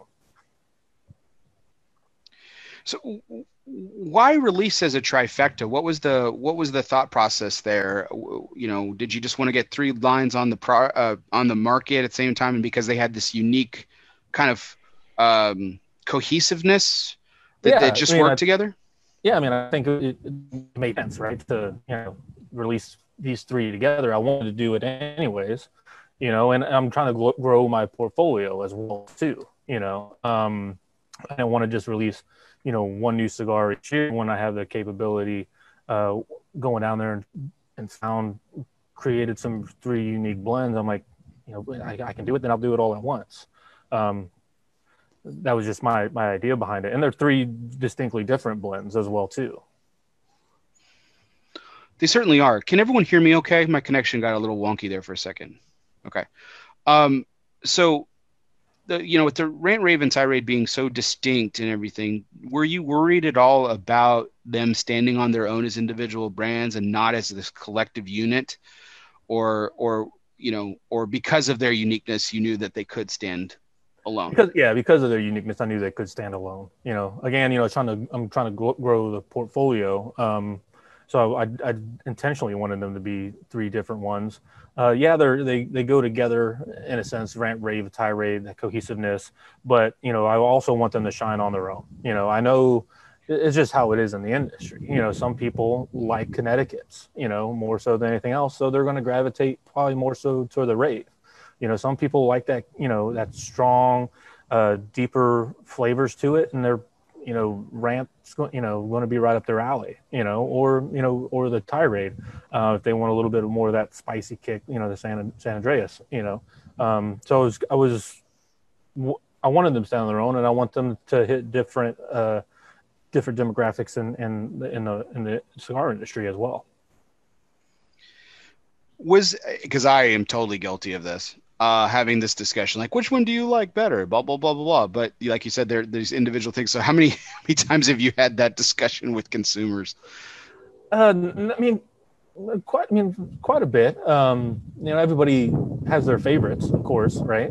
And you know, that's I knew that I knew that going in. You know, that's why you know I, I blended them the way I did. I, of course, I wanted to like them. You know, um, I think the one that I really didn't care if people liked at all really was the rant. I mean, that was just someone that I loved uh, when when we blended it, and you know, that was just kind of something I wanted to do for me personally. Um, have on the market, you know, that that that one is really a representation of kind of my my my palate. Um, but I, of course, I love all all three of them. I wouldn't have released them if I, I didn't like them. Um, but uh, yeah, each you know different areas, different you know places throughout the United States, different people like you know it's weird how the United States is kind of like that, right? Like you know certain areas like certain flavor profiles more than others. So of course some of them might do better in other areas, uh, vice versa. But uh, it's they've been a hit.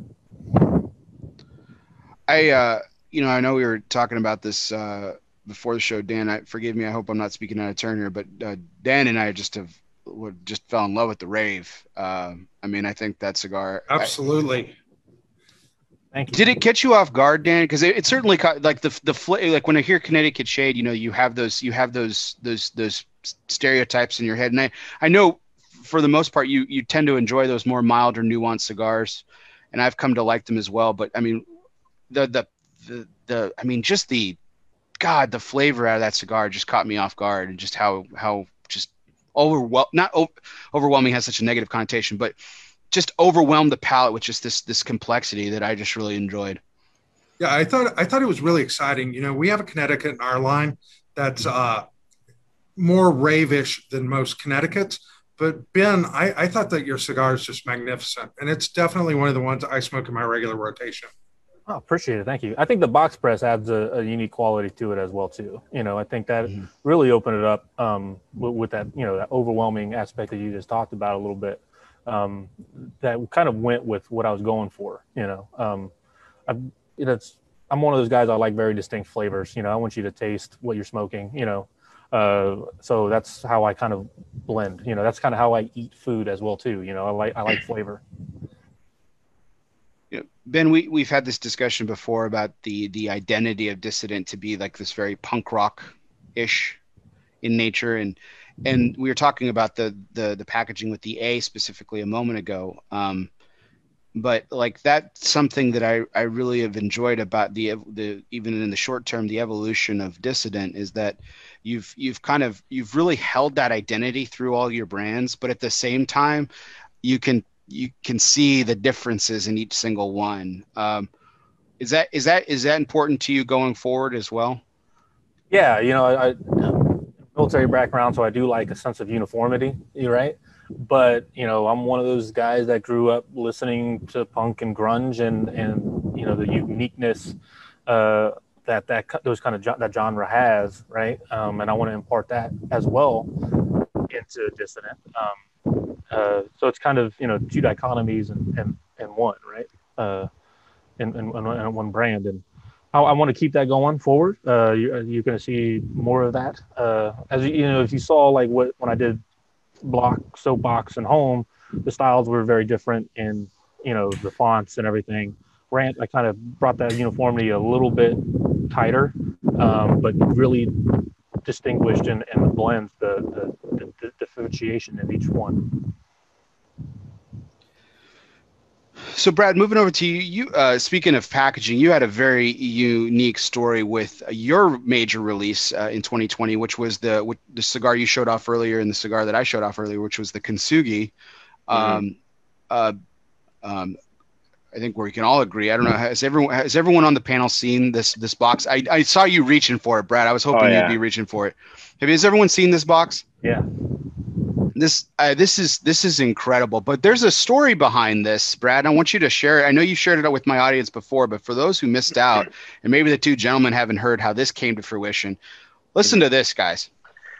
So kintsugi, the the story of kintsugi is an, an ancient Japanese art form of piecing back broken pottery, so bowls and, and plates, and instead of using some you know glue, they would use gold lacquer so that the cracks show um, when everything is put back together. And the the deeper meaning is that uh, there's beauty in imperfections, or that your scars kind of make you who you are. Um, but when we were trying to figure out, you know, how does this relate to cigars whatsoever? Because I've heard people ask, what does that have to do with cigars? Um, we, at the time when we were making this, we saw the cigar industry kind of go into uh, uh, become very fragmented. We saw people leave the trade show. We saw people on different sides of the uh, of what's going on with regulation, and so we saw that the, our industry was falling apart and that we were not strong together. So um, we thought, you know, what is the gold lacquer? that brings us all back together. What is the glue?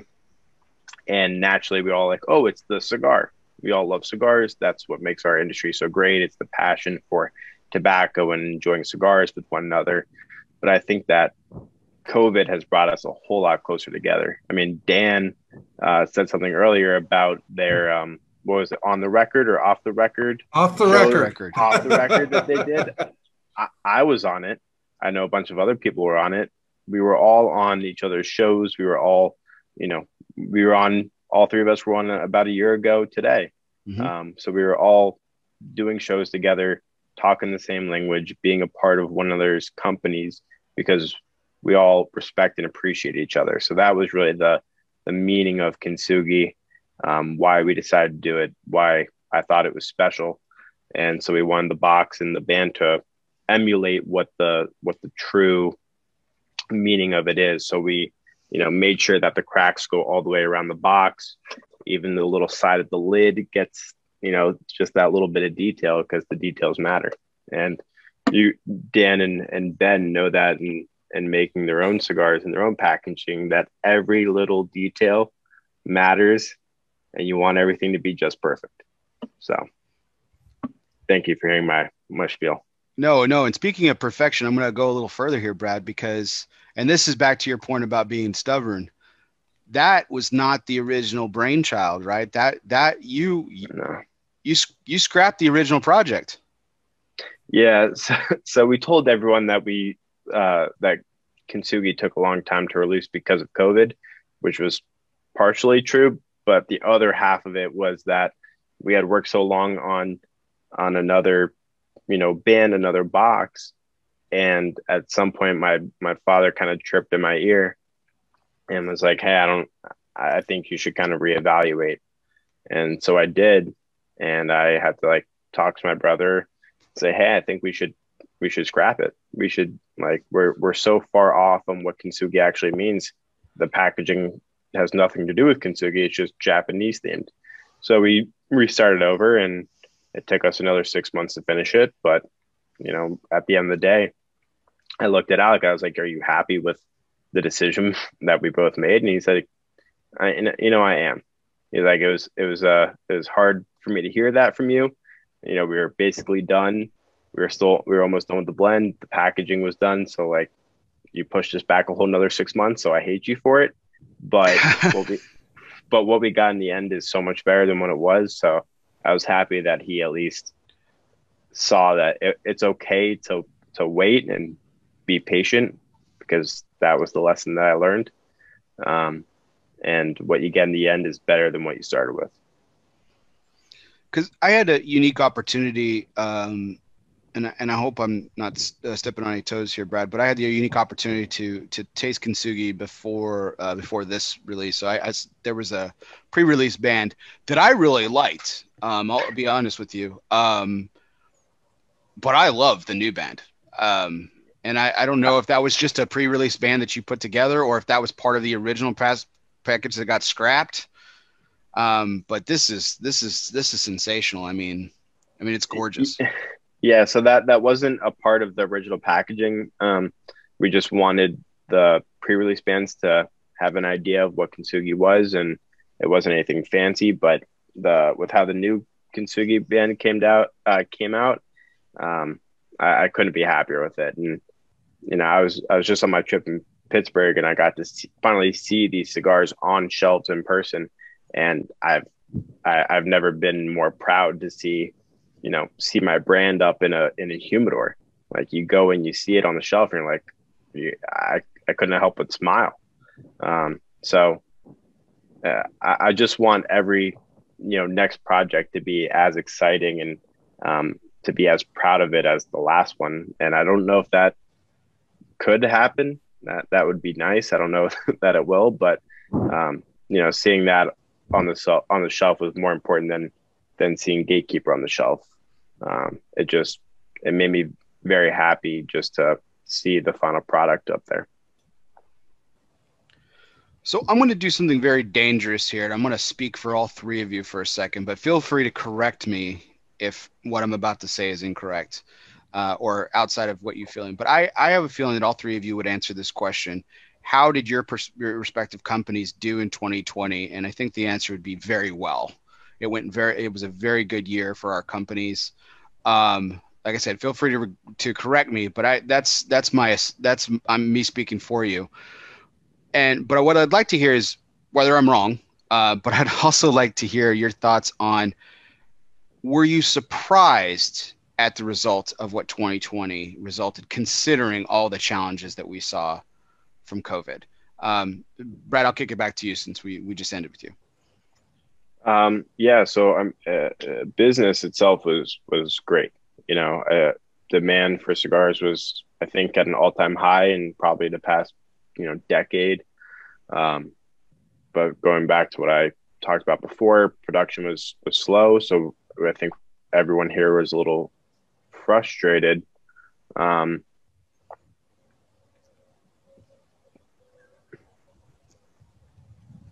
I, I think when can you can you kind of just repeat that last part? I got caught up in what I was just. Were were you just, were you what were you surprised? What were you surprised with, or, or were you surprised on how, how well it did considering the challenges? I, I was because I think we all figured at some point this has got to slow down. Like, why is everyone smoking so so many cigars? Why is everyone so excited for new cigars? So I think I was expecting it to slow down. I I didn't think that that people at this point were going to want us to come out for events. So, um, you know, are, are, we lucky to be in, in, in an industry that has um, grown since COVID. Yeah, it, it I it feels weird saying though. It feels weird to be like, yeah, we had a great year, while most of the most of the country, if not the world, had a terrible year. Um, so it's it's sad and it's good all at the same time. Um, but you know we're we're already lucky to be in an industry that is accepting, that is right now thriving, uh, that are open to new people joining the industry. So um, I think we're we're all in a pretty unique situation at this point. Ben, what about you? Yeah, I mean, uh, definitely surprised me, right? I think there was a lot of, you know, like I was already stated, you know, there's of course there's frustrations, right? Uh, new challenges you have to kind of overcome, um, but uh, we did we did we had, you know our crew really rose to those challenges. Uh, really proud of what they were able to accomplish. Um, you know, with with kind of different formats that you know we had to roll out, um, and you know, and, and the kind of restrictions that we had. We, we we did we did we did a really well job considering what was going on in in the world. So you know, I'm, I'm really grateful for it. You know, um, you know, would we all like it to have been a little bit different? Of course, but uh, I, I really have no complaints. Um, and, and on that on that side of things, uh, I'm looking forward to what the next year is going to bring. I think you know new challenges will arise.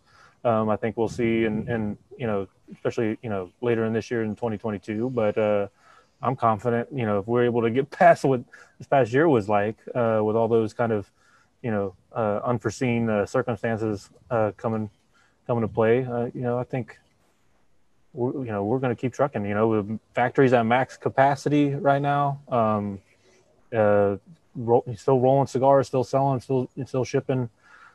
People are still enjoying them. People are buying them up still. Uh, I'm grateful. I'm I'm I'm very very grateful because it could have been like you know like I said, other people in other industries, they suffering a lot of challenges from the auto industry, and they have an inventory shortage, and you know it's it's, mm. it's harder times there. But for you know for the cigar industry, you know, uh, looking at everything, I'm I'm really proud of it. Dan, I'm going to come to you in a second, but uh, I'm going to steal a question from uh, a good friend of yours, Bob Aiken, who's in the chat right now. He said, "Do you guys think that uh, the lockdown helped sales?" So, Ben, do you think lockdown actually helped the sales for Dissident?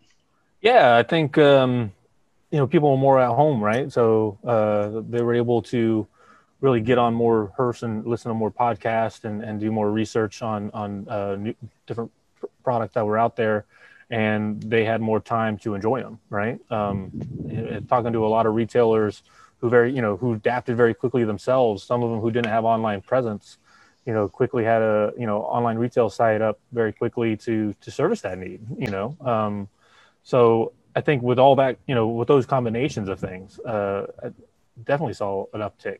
You know. Oh, absolutely. Dan, you've spoken a lot tonight about the uniqueness of your team, the uniqueness of your company, and you talked about, you know, t- we talked earlier about, you know, you guys taking the, the quote unquote leash off of your team and letting them be themselves with all these new endeavors. What surprised you, or have you already said it? Oh, we we were really pleasantly surprised for the entire industry to have a great year. You know, and I'm very empathetic to the retailers who had challenges in the states that they were in, and and we lost some retailers. But as a whole, it was a very good year for all of us, and you know that's built a lot of momentum for us. Our sales team has built stronger relationships with our customers, and on the factory side, we've uh, we've grown our factory substantially. So it was it was a very good year, and this is a building to be another good year. Sure. So, gentlemen, the premise last year, when I, the reason I brought the three of you on specifically at the time, and we kind of got into this great discussion, was that the three of you all took a very different but incredible approach to helping, lend a helping hands to uh, whether that be your customers, the retailers, the consumers themselves, people in the factories. There was all sorts of hands being pitched in, and and and, and Dan, you, you've been uh, you, have been on the receiving end of my compliment. I think that Micallef uh, overall uh, did probably the most impressive job overall of, of really engaging with consumers, engaging with retailers, working with their production team in the factory. I think overall it was just a really impressive organization and an organized effort and everything. Um, you know, how has that how has that continued, and how has it changed? Well, for us, anytime you go through a challenge together, uh, you're either going to fall down and implode or it galvanizes the whole organization. And you know, we we think of three key constituents: the people that work for us here in the states and in the factory, and we have growth in the factory. We have growth here in the states. And then we've got our retailers, and we've got the ambassador, our end consumers, and all three of those are moving in a very positive direction. So it's it's been a great period of, of overcoming challenges. Indeed. So, Brad, when I had when I when you and I were having this discussion, which sparked the whole purpose for this panel originally, you were talking about the the the amazing efforts that you guys were doing for your team down in the factories. You guys were supplying food and necessities to the the employees of your factory and everything. Um, how long is that is that still continuing today or how long did that how long did that project go on? And is that something you see your team continuing to do uh, you know until things kind of stabilize a little bit? So so that only went on for a few months until um, until our factory opened back up and everyone was was back to work at full capacity. Um, so that was about for three or four months until you know we had full rollers and everyone working in the fields and, and the barns again. Um, so as of now, it's it stopped. Well, it did stop, and then um, on more of a different note, we had three of our four curing barns in in Honduras burned down a few weeks ago. So anyone that um, was working in conjunction with the curing barns and the tobacco, um, they will all be still they will all still be getting paid until the curing barns are rebuilt again, and then they're back to work as well. I love how we're all on the same page. That's exactly the next thing I was going to bring up, Brad. Um, I mean, I, I, first of all, I love I, what a calming presence it was to hear from your father on this. He was quoted in that article in Cigar Aficionado saying how, you know, like, you know, and and this was something that another another brand owner, Steve Saka, brought up was that a lot of other people in the same situation would take advantage of the empathy, so to speak, and and and really turn it into a you know an, an empathetic galvanization for sales or for for lack of a better term but mm-hmm. um that was something that I, I, he really appreciated and I really appreciated when I read that the, the your your father the calming presence of your father Alan who kind of stood there and said you know this you know this is a setback for sure but the most important thing was nobody was hurt. And this was this was tobacco that's for production years out and you have the opportunity to to replace it uh, very soon and and and and and it it should not affect and actually he said will not it will not affect production in any way. Um, when you first heard that i don't know if you heard that before you read it brad or or if you heard it before. What when you saw it or heard it from him like wh- wh- how did that make you feel as being a part of the company as you are? Well, seeing first, I was I was sent the pictures just like the night before. Like it was I think eleven or twelve at night, and my father had sent the pictures of of what happened, and it was like mind blowing, devastating. Like you know, who knows what this is going to do to us and do to the people that that work there. Um, and then just uh, I didn't even hear it from my father. I heard it from from Cigar Aficionado, like everyone else. Like you know, this isn't going to affect production. It's not going to affect the prices. Um, you know, so we're we're fortunate in that regards. I heard it just like everyone else, but I was, you know, I was happy to to hear that. Um, I was happy to see Steve Saka's post of him saying, you know, uh, other people would take advantage, but you know, it's great to hear that that Alec Bradley and that Alan Rubin is not. I I personally thanked them. My father personally thanked them. I saw people reaching out to me or reaching out to Alec Bradley because I run our social media for you know 48 hours saying, "Hey, if you need anything, we're here. You know, we're sorry to hear about what happened. You know, we're here to support you guys." Um, so it was nothing but but kind things from from consumers, from retailers, from other manufacturers that were reaching out to us all day. Um, but then you have the people that were saying, "Hey, like you know, expect Alec Bradley cigar prices to, to go up, you know, next year and the year after that. And so my whole day was spent, you know, commenting, reaching out to people saying, Hey, by the way, this isn't affecting production. So you're still getting your cigars at the same price you were, you know, that you are now. So, um, but the, the overall message is that everyone was so kind, so nice to reach out. And we're lucky that this, you know, isn't really going to affect us so much. It's wonderful. Yeah, I, I, I, I, actually reached out to both you and your brother um, in the days afterwards when I first heard about it, just to make sure that everybody was okay, because that was the most important thing. it was it was such a relief. That was the first thing that came to mind. Is just like, and this is already this has already been a rough year for Honduras. COVID, the hurricanes, and then now this. Um, I mean, what a but you know, it, it was just you know from from where I sat just as a as a consumer at that point to just to read the calming words from your father and and to hear that nobody was hurt was certainly uh, was certainly a huge positive takeaway from that. Yeah, absolutely the most important thing.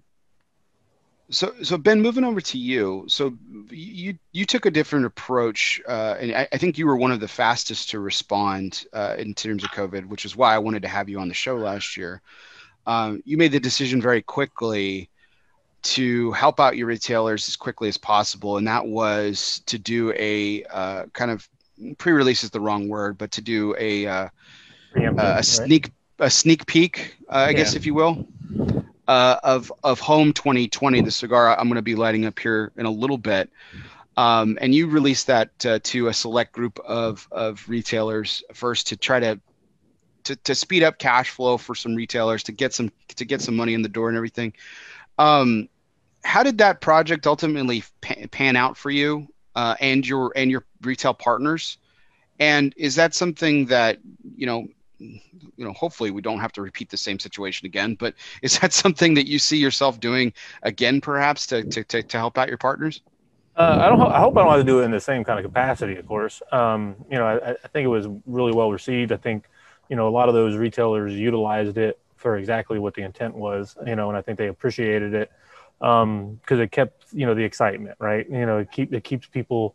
You know, the perception is to keep people engaged in the industry, right? Um, and I think a lot of them did exactly that with it. Uh, try to keep kind of some sense of of normalcy in a way, right? Um, you know, when you're and you know some of those shops they they went through some hard times but they still you know uh, survived the this whole ordeal a lot of them adapted differently and use, you know utilized uh, uh, new avenues to re- reach out to customers um, and uh, you know glad to see it. I hope I don't, like I said, I hope I don't have to do something like that uh, in the in the same format again. Um, but if I if I have to, of course, I mean, retailers are a backbone. You know, want to support those that support you, and you want to keep their doors open because if they keep their doors open, um, then you're still in business, and it's a, it's a symbiotic relationship we have in this industry that I think you know sometimes people forget about. But um, you know, this it, we we got you know we're in it together. This this is what what it's about. You know, um, if any way I can always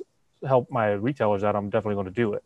Um, and uh, you know, like I said, it was it was well received. They they they utilized it for what it needed to be done, and uh, you know, if I got to do it again, I'll do it. You know, help them out. Did did it have the the the, the positive result that you were hoping for, or yeah, did it a lot exceed of them, expectations? Yeah, a lot of them sold out of that thing as soon as they got it. You know, um, so it did really give some of that immediate cash flow that they needed in their in their registers. Um, and you know there, there were some shops that you know they they were able to you know that, that cash flow probably helped them out another week or two um, uh, and probably used it to set up that online site that helped them through the rest of uh, the rest of this whole ordeal you know um, i'm not here to tell anybody how to run their business but i you know by, by all by all the looks of it and, and talking to a lot of retailers uh, they, they all definitely appreciated it and and they, they utilized it uh, to, to grow their business uh, or to sustain their business during this time. So. Now, Dan, Micallef Cigar is obviously a different scale than Dissident, but you guys took this same kind of concept and applied it for Micallef as well with the unlimited inventory program. Um, you know, how successful was that endeavor, and is it continuing today as well? Yeah, ultimate inventory was a way for retailers to be able to sell whatever SKU or product that we had, and then we delivered it to the customer for them. And across the country, there were there were different uh, amounts of uptake. Uh, specifically in the Northeast and some areas where people couldn't go into their shops. It was very welcome. And just like Ben said, you know, I think he hit it exactly right. Anything we could do to help them with their cash flow, uh, we were certainly of the mindset that that's what we wanted to accomplish. In our ultimate inventory program, it allows the, the retailer to sell the box, take the cash right away, and then we settle up with them 30 days later. So it's all about accelerating uh, cash into their pocket up front. The second thing that we did, which was uh, a sales program instead of uh, the trade show, nobody knew where it was going to go. We'd already made our decision that it wasn't right for us last year. We took the approach that um, we, we wanted customers buying the right amount that they could afford. So we created a program where they could have multiple purchases at trade show like uh, discounting levels so that they didn't have to feel like, well, to get some target, you know, rebate or discount, they were able to to buy the right amount from them that that month, and then they'd have other opportunities through the year to be able to do the same. So we we tried to work it on a couple different fronts for for the retailers.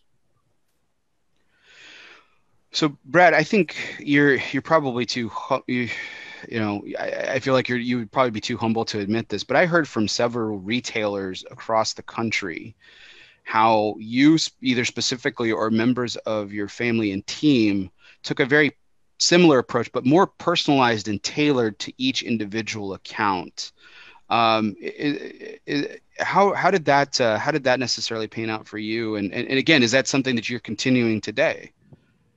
I mean, it's it's hard to do everything on a on a small level to tailor it to every account.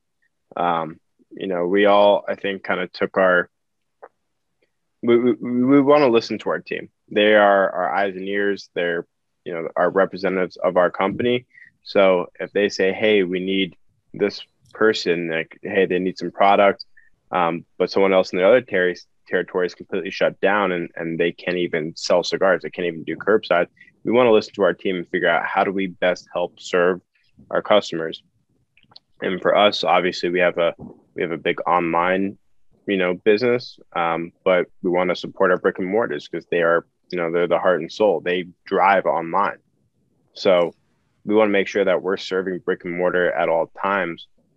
And there's always I don't want to say a conflict but you have to figure out what's best for you and what's best for the industry and that is getting product out to brick and mortar. Because without them we're nothing. Um, so it was let's dedicate, you know, X amount of product to brick and mortar so we make sure that we're serving them. And that's that the onlines will be fine. Everyone's seeing online is doing just fine. We don't need to take care of them because everyone's ordering online. So for the people that are doing curbside, that are doing to go bags, that have recently learned how to do an online shop, which uh, like I like I've said before, this cigar industry we move slow. Um, not a lot of people have an online store if you're a, a brick and mortar. So for the people that figured it out and learned how to do it, I'm I'm so happy that that they that they do because now they're going to have another source of income for their store. And like Ben saying, like you know, he talked to multiple retailers that figured out, you know, oh my gosh, I need an online store so people can ship cigar, get ship cigars, order them online and come pick them up. I heard the same thing, and that's what that is what helps retailers so much during this time. Absolutely. Well, well, gentlemen, I really just I can't I can't thank you enough for coming back to talk about this year in review. Um, you know how far we've all come you know, uh, both professionally and personally um, during this time and everything. This isn't the end of the show or anything, but it, it kind of does uh, encapsulate our, our year in review discussion a little bit. We do have some more fun stuff to talk about here in a minute, but I, really just, again, want to thank you, the three of you all for coming back to, to kind of relive uh, take 115 and, and, and see how things have changed, how they continued successfully and, and how ultimately all three of y'all's companies had a, has a had terrific 2020. Thank you, Bear. Appreciate it. So moving on to the uh, what I call one of the, one of my favorite parts of the show, uh, and um, and I think uh, I think all three of you, except for maybe Ben, have participated in this segment, um, which is our one must go. And as always, it's brought to you by United Cigars, featuring La Gianna Havana and distributors of Jose Dominguez, Bandolero, Garofalo, and the highly acclaimed Atabey and Byron lines. So smoke one today and start Living United. Now, for those out there who haven't seen this portion of the show, um, this is this is a really this is a really fun take on.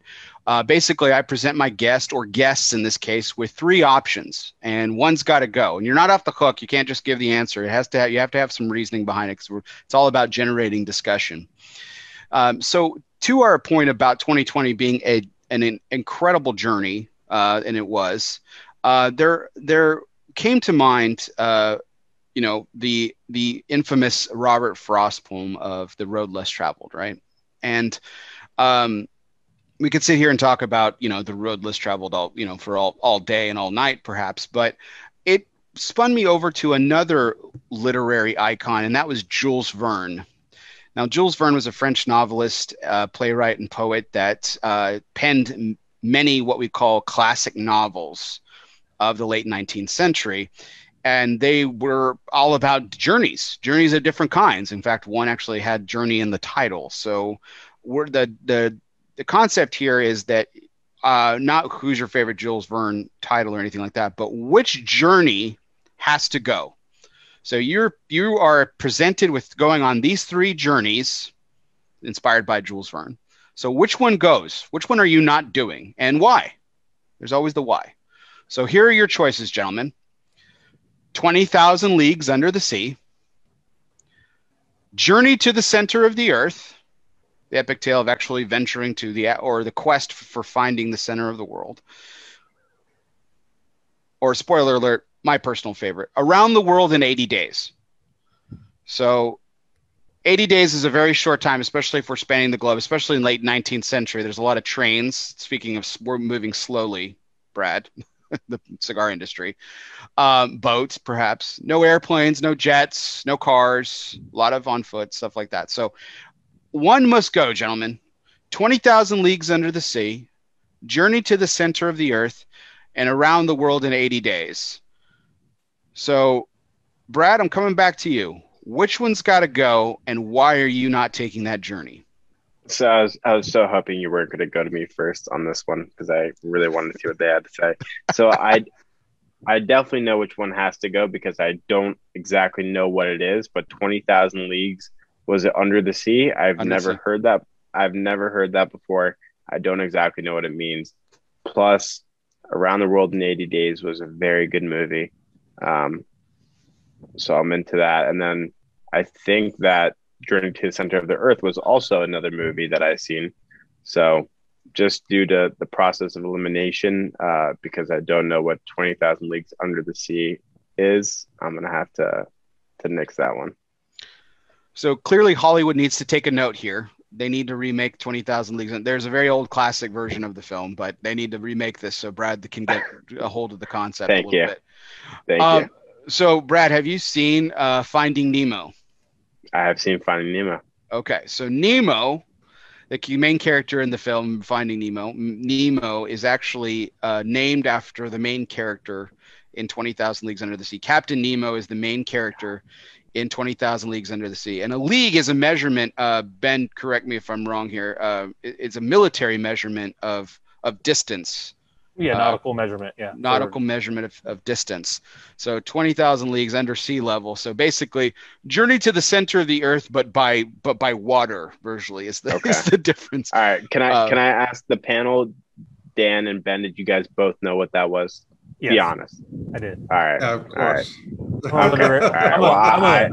I'm, a, literary nerd, so I read a lot of books. Right. So. Well, I just I just look like an idiot now. So thank you Bear for throwing me under the bus first. Well, I appreciate it. I, well, I think this is I think this exposes a great flaw in our American education system, Brad. That Jules Verne isn't required reading as it should be. So that uh, is true. So um, I I think I, I I you know you should you should feel bad for nothing, Brad, because I think the flaw is really on your teachers. Um, so so uh, Ben, thanks for helping me out on on that. See, that was something I didn't know for sure, Brad. I was taking not not a wild guess, but certainly a guess on uh, the the nautical measurement. Um, so uh, Ben, being the literary nerd that you are, have you read all three Jules Verne novels? Yes, at some point in my life, I have read all three of them. I think I read uh, Leagues when I was like maybe ten or eleven, and then Center of the Earth, I think somewhere around there too, and then uh, I can't remember when I read uh, Around the World in 80 Days, but yeah, sometime in my life. My grandmother had a huge book collection and she made me read all the time. So, yes, I've read many, many books. so, which one's got to go? Uh, Journey to the Center of the Earth because that shit's scary. I mean, like, you know, what's under the earth? Like methane gas, lava, you know, like, and if you really go by what the book had in it, there's a whole bunch of other creepy, you know, subhuman people living, you know. So um, I'd rather take the the sea because I've always had a fascination with the sea. Um, been really close to it, uh, and uh, around the world in 80 days. I mean, that, I like traveling, so I would love to love to go do that. But yeah, going to the center of the earth doesn't seem very appealing to me. It'll be interesting to see if Dan disagrees with me on this, but I felt like Around the World in the 80 Days was a given for all of us on the panel, considering I think we all of us enjoy travel to some extent. Um, but Dan, Dan, please don't take this comment the wrong way, but I, I believe you are the senior member on this panel, um, but but not by much. And I'm, I'm I'm not trying to kiss up here, but I, but, but not my bunch. You know, um, I, the question before you answer the question uh, has has these concepts have they have they aged poorly as as technology since you are the tech guy too as technology has light speeded from five years ago, 10 years ago. I mean, these concepts are, are they still as extraordinary as they were in the late 19th century in your mind, or even as they were maybe even 10, 15 years ago, or, or are they still kind of extraordinary adventures in the mind of the everyday person? I don't know how to answer that. I'm not a pop culture guy. I think there's a lot of detachment from how amazing these journeys would be. Um, you, you're asking us to get rid of one going to the center of the earth or going 20,000 leagues under the sea are both terrifying to me. Um, you know, I think Jay Davis had a comment 20,000 leagues, it put you on the moon. so, uh, you know, it's it's a tough call for this one, Bear. I think that I'm more afraid of fire and brimstone than I am water. So, uh, for me, I think I, I, I would have to get rid of the center of the earth one. Awesome, amazing perspective there. So I I was thinking about this as well. Around as I teased earlier, around the world in 80 days absolutely stays. I would love to take that journey. I would love to take that journey as it was in the book as well. You know, um, I mean, I think there was a hot air balloon even involved yep. in there, and yep. I mean, I mean, what a what a crazy adventure that would be uh, to travel to to go around the entire globe in 80 days. I mean, I think that would just be an incredible, incredible story to tell to pass down to my kids, my grandkids, and so on. Um, I, I, think I'm in agreement here, and I think as, as you know, I Brad, I put you on the spot with first. I think as you kind of heard these reasonings, I think you might may be changing your answer now too. But the journey to the center of the earth definitely scares me. And I, I mean, listen, I saw the Matrix, and I know what happens to Zion, which is actually near the center of the earth uh, as well, and that's just not fun. So I, I, I you know, I don't, I don't want to die. You know, I don't want to die in a hail of bullets from the machines and the Matrix, and but I don't want to also be subject to like the the methane gas and everything that Ben was telling me about. So I think Journey to the Center of the Earth probably has to go for me as well. I don't know. I don't know. Has anyone seen Godzilla vs King Kong? May change your mind. It's a fair point. Yes, I have. Yeah, absolutely. Fair point. Fair point. So so, gentlemen, well, reason not to go for me. but Bear, back to your to kind of the question that you set up for me. I do think a lot of people have lost the interest in the long form literature. You know, Ben, I'm, I'm in the same affliction you have. I just love it. Um, and it doesn't translate to the movie screen, screen quite right. Uh, but people who take the time to enjoy those classics, they're going to love them. I think so. Like I, I, you know, it was really funny. My my wife and I were awake last night as I was preparing for tonight's show, and this question kind of spawned off of it because you know I like what I like to do when I work at night. You know, as I'm typing up notes for the show or doing research and um, or whatever I happen to be doing in terms of work, I like to throw on a movie that I've seen a thousand times, just kind of as that white noise background. And um, so the first the first movie I threw on was a, a, John Wayne classic, Rio Bravo, which I've seen a million times since I was a kid. And my wife was like, "Oh, Rio Bravo again." I was like, "Well, I'm just putting it on." I was like, "Fine, let's put it on." She's like, "Well, it's can you put on something more cheerful?" And I was like, "Fine." So I went to Netflix and I put on White Christmas. And she was like, "She was like, what is it with you in old movies?" I was like, "Well, it's the same thing with me in old books. I, I think you know they they they capture."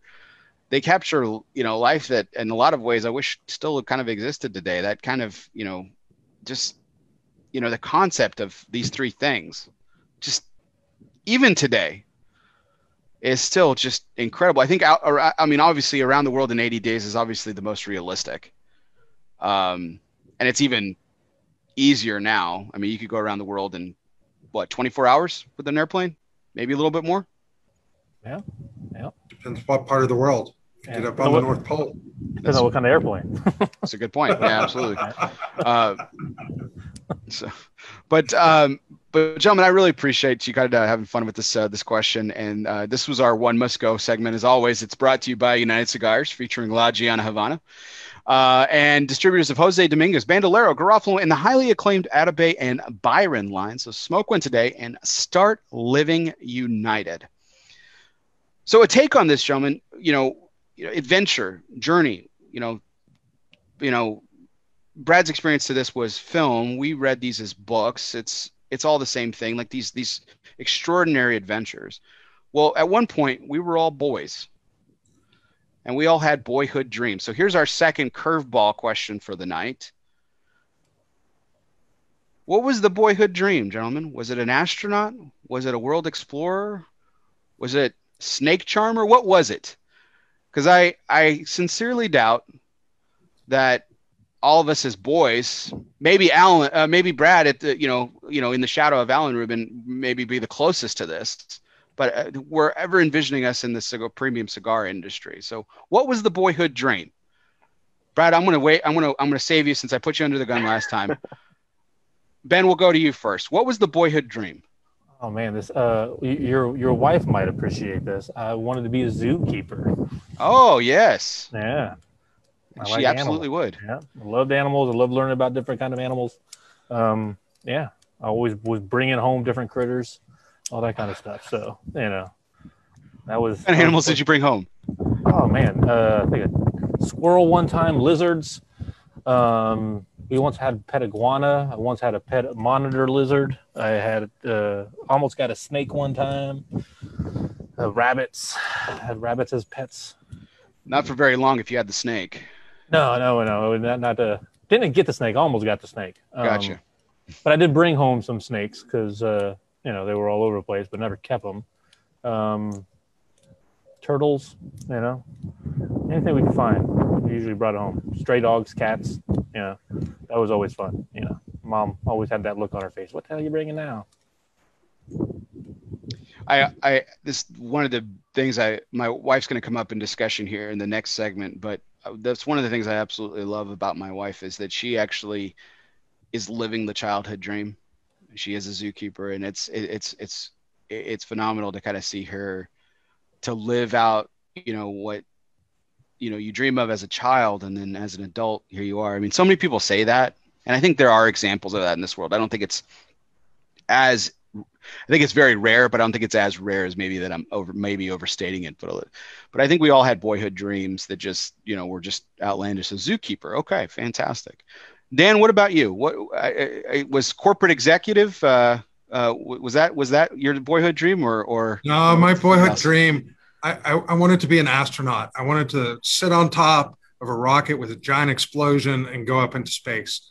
Love the idea, and uh, turns out I, I don't like flying on crazy air rides, so it would have been a terrible fit. the uh, practical boyhood dream was to uh, be a doctor, and uh, I'm very happy that um, I've ended in a different direction, where I think you can often be more creative and move faster. So, so two two questions off of these boyhood dreams here, Dan. So when you were the astronaut, what was the what was the dream? Was it was it to go to the moon as men before? Was it to go to Mars and beyond? What was the what what astro what was, level of astronaut? I, I I wasn't a boy with logic. I was a boy with wonder, and so I was just completely fascinated by space suits, space aircraft. You know, it was it was just a complete fascination with uh, being in outer space, and you know, it's exciting. I didn't even realize that like only a few people go into outer space, but that it takes a huge team to be able to pull it off. So I, I it was just a sense of wonder. So and then so so as as you got a little older, it went to this this this uh, you, you called it more logical a doctor to become a doctor, mm-hmm. and you did actually you like you said your your background is is biochemistry right and yeah that's right and uh, so, what was it about biochemistry as opposed to maybe another field that was your entryway into your you what your initial entryway into medicine would have been? Well, I was incredibly fortunate. I, li- I lived in a city where they had a teaching hospital for medicine, and so I was able to experience a lot of facets of it. And you know, when you do your undergraduate work before you go to medical school, you can, you can go in many different areas. And uh, I just found that I had a great interest and a set of skills that that went very well with chemistry. And so that that blossomed, and I, I actually ended up more of a chemist than I would have been a medical doctor. It was a lot of fun to to build things that are on the size of molecules. So, um, I'm, I'm, I'm, science was something of, of, of, not a foreign concept to me as a child, but like I'm, I'm, I'm, I'm just more as I gotten older and older and went into college, and then as I've gotten older as an adult, I'm more and more impressed with people who pursue that field. That, did you did you go to medical school, Dan? Or I did or... not go to medical school, but I did uh, enter a program where I was trained as a bench chemist. Normally, you have to go get a PhD. I was able to go into a research lab and uh, build molecules that we took into subsequent testing in both the kind of human health science side and in the agriculture side. You, you and I are definitely going to have to have more of a discussion. That's absolutely fascinating. That's, that's, that's just really interesting. I don't know. I, I, I don't know if I don't know if everyone would be as riveted as I am by that discussion. So, I, I but well, usually I, there's I, just like fascinated usually there's like two or three people in the entire stadium watching the Cowboys that are fascinated. So fair enough. Fair enough. Um, Brad, what about you? What was what was the boyhood dream? What was it? Was it to father? What was it to follow your father, or you know, was this the dream, or was it something else? At, at, at some point, it, it definitely was to to follow my father's footsteps to provide what to my you know possible future children what he's provided to me and my brother 100%. But that was when I had a little bit better uh, grasp on reality. Before that, it was be the head coach of the Miami Dolphins uh, because we're awful and we've always been awful since I've been born.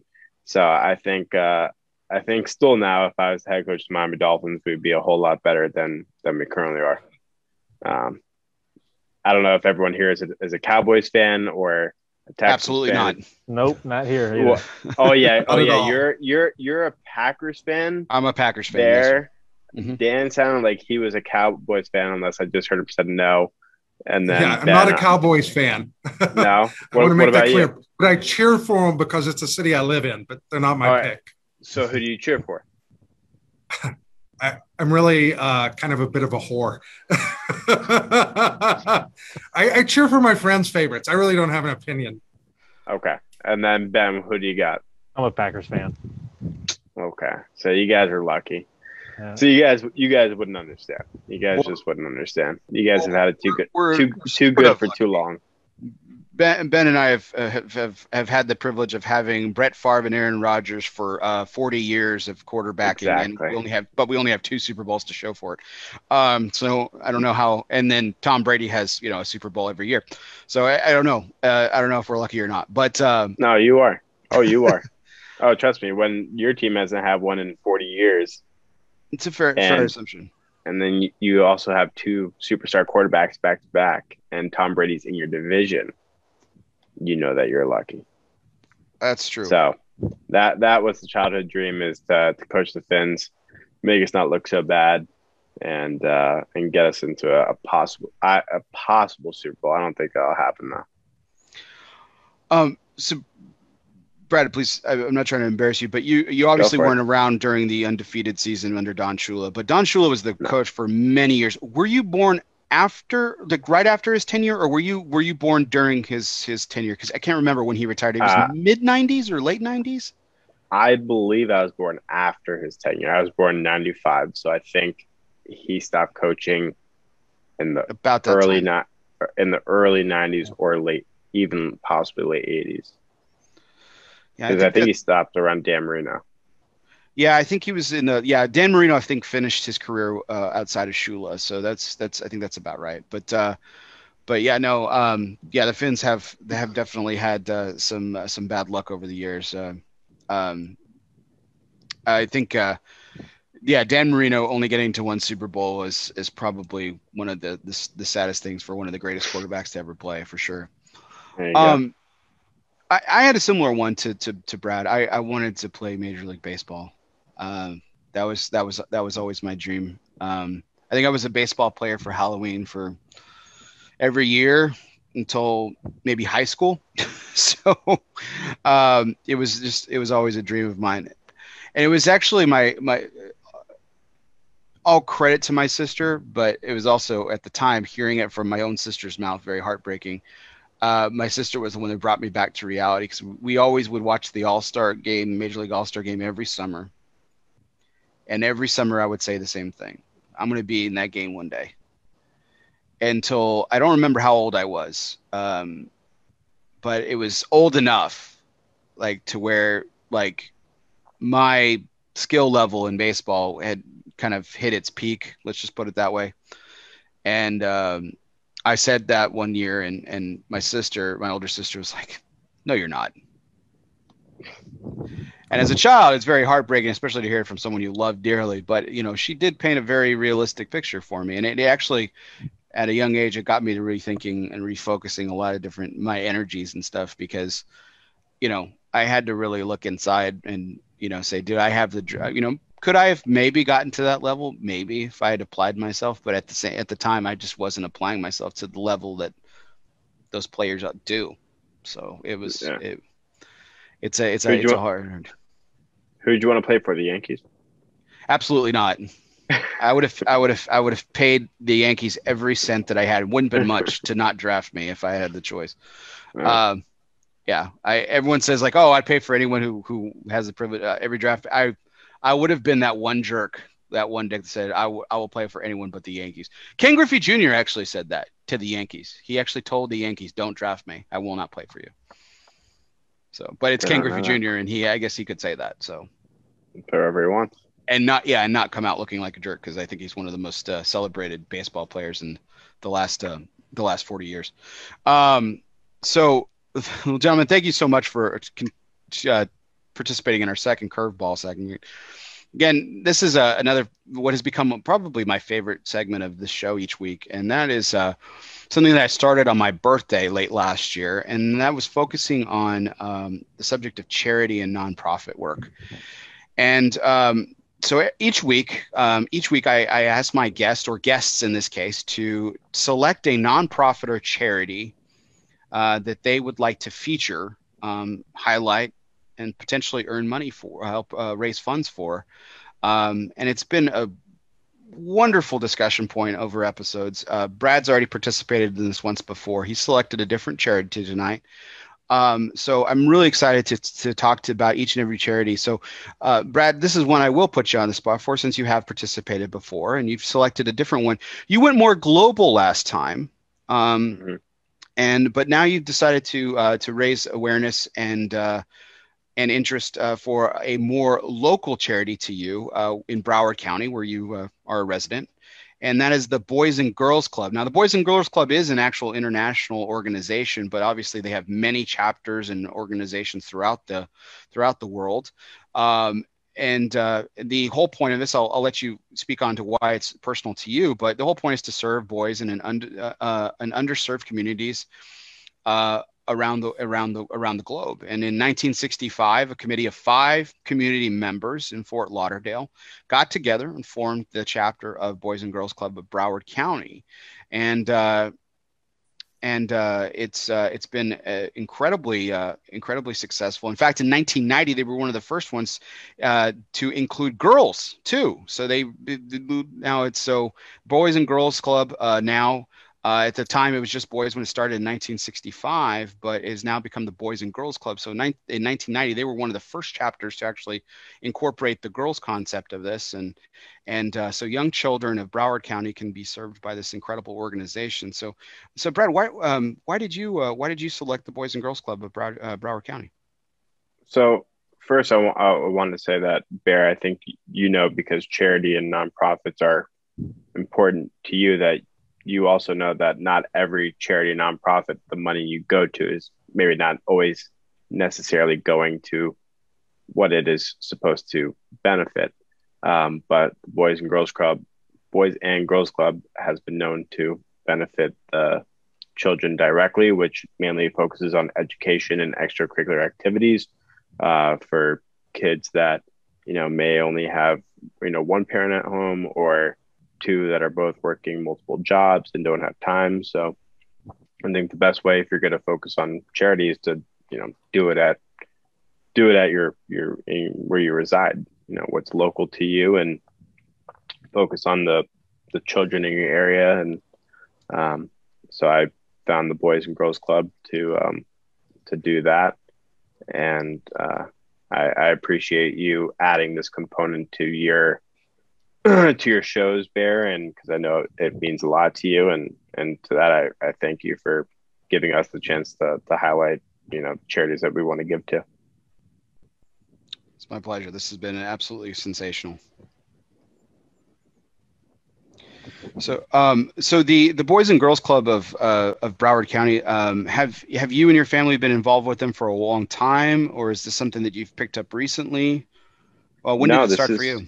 No, this is this is new. Um, I I actually haven't been involved at all, but I've only been recently been told uh, by someone that matters to me how much the Boys and Girls Club, you know, does matter to two kids and and how much of an effect they do have on the local community. Um, and that was only a few months ago. So when you asked, you know, hey guys, what charities do you want to highlight? It was a it was a no brainer that the Boys and Girls Club is what I wanted to talk about because, like I said, it's in my backyard. Why not affect the people that are around me? That that it matters to. So, I yeah it's it's important to affect your local community first before you start focusing on almost you know like the bigger picture uh, I, I, I definitely I definitely couldn't agree more. Your your your father, who was on my show uh, a few weeks ago as well, he he chose uh, he chose the pantry of Broward County uh, as well. So he went local as well, and uh, so it's it's great to see that uh, the entire family is really pitching locally as well, and and uh, it's fantastic and it's a great organization. It really has the, the, what it does for our children today's youth in this country uh, and specifically in your local community has just been uh, great. There's a lot of uh, a lot of you know what we call celebrities famous people who have gone through the boys and girls club program and gone to incredible success. The, the one that always comes to mind is one of my personal favorite actors denzel washington. He was a he was a he was a member of the Boys and Girls Club where he grew up, and uh, and and look what he's become. So it's it's been great. Thank you. Uh, so if you, uh, I'm going to be posting other links here in a second, but I did post the link to donate to the Boys and Girls Club of Broward County in the chat. So if you feel called to donate to any of the great organizations mentioned tonight, um, please do um, and that that link is in the chat right now. Um, but uh, but Dan, I'll, I'll, I'll move over to you. This was a you selected your chariot in a very unique way, and I got to participate in this in a in a very interesting way as well. So I wanted to. Uh, to let you tell the story, and then I'll, I'll I'll I'll speak on the charity a little bit because it's a little personal to both of us. Yeah, thank you, Bear. You know, we're involved in charities in multiple ways. Uh, we have Tarrant County in Fort Worth, and then we're actually living or located here in Weatherford.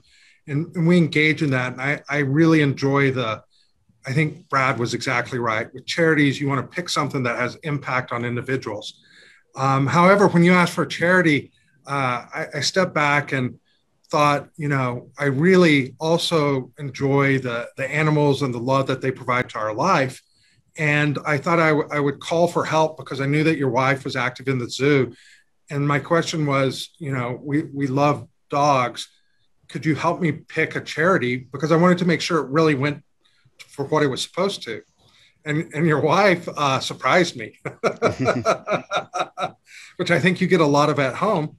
Uh, yes. Uh, but she, she picked the uh, painted dog, which is uh, an African dog, and it's almost extinct in Africa, very close.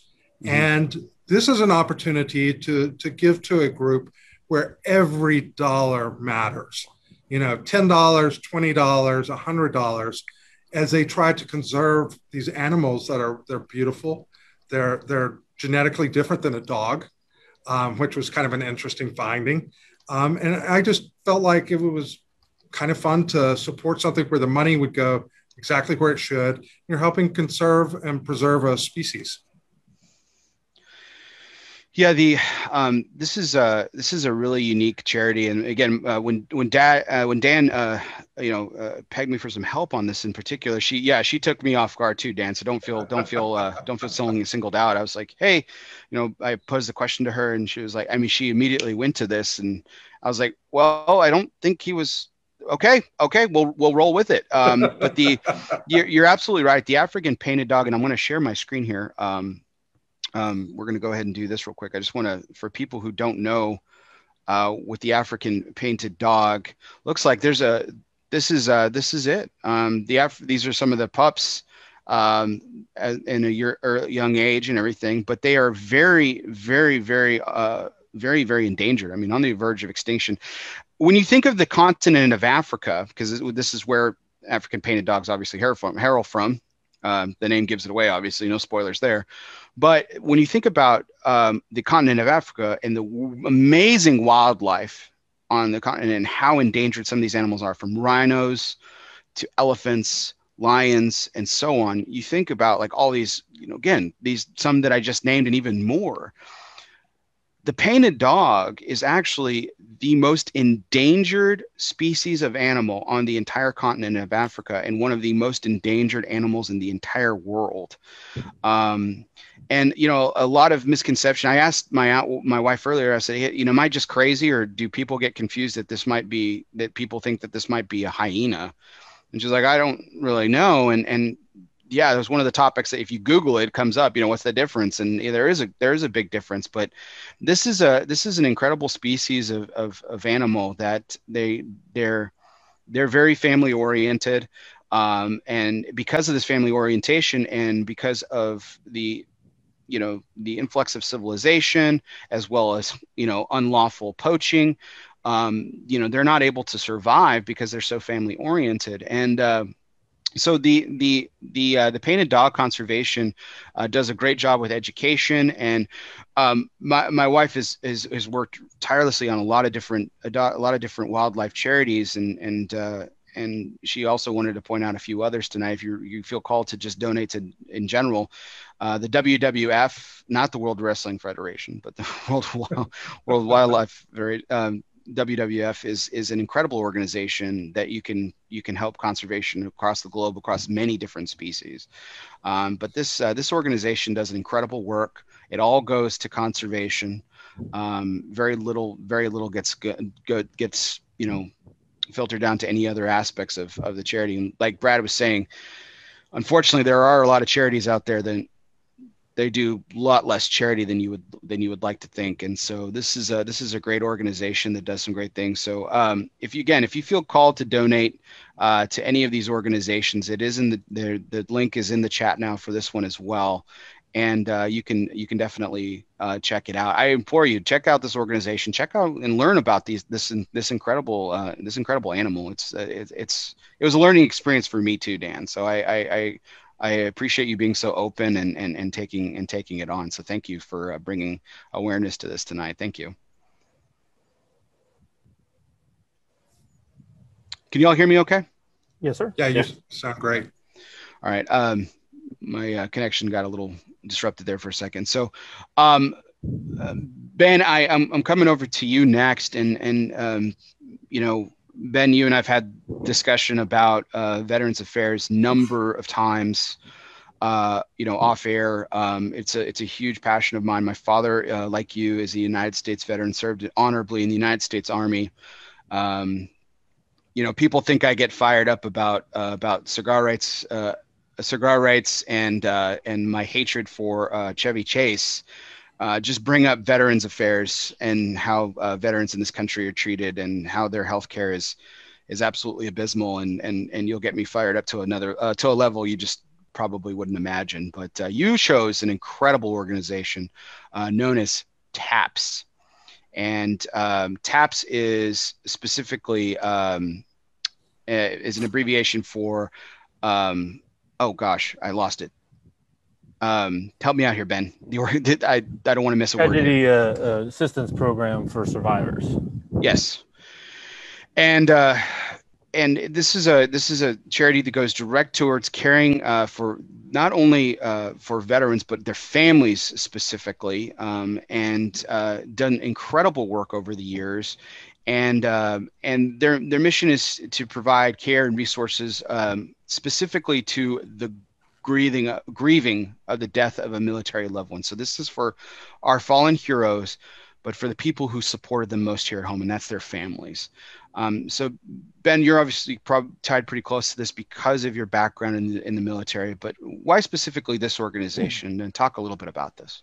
Um, well, my family's a Gold Star family. Uh, if people who don't know what a Gold Star family is, the Gold Star family is a family who's lost somebody uh, in, in, you know line of duty.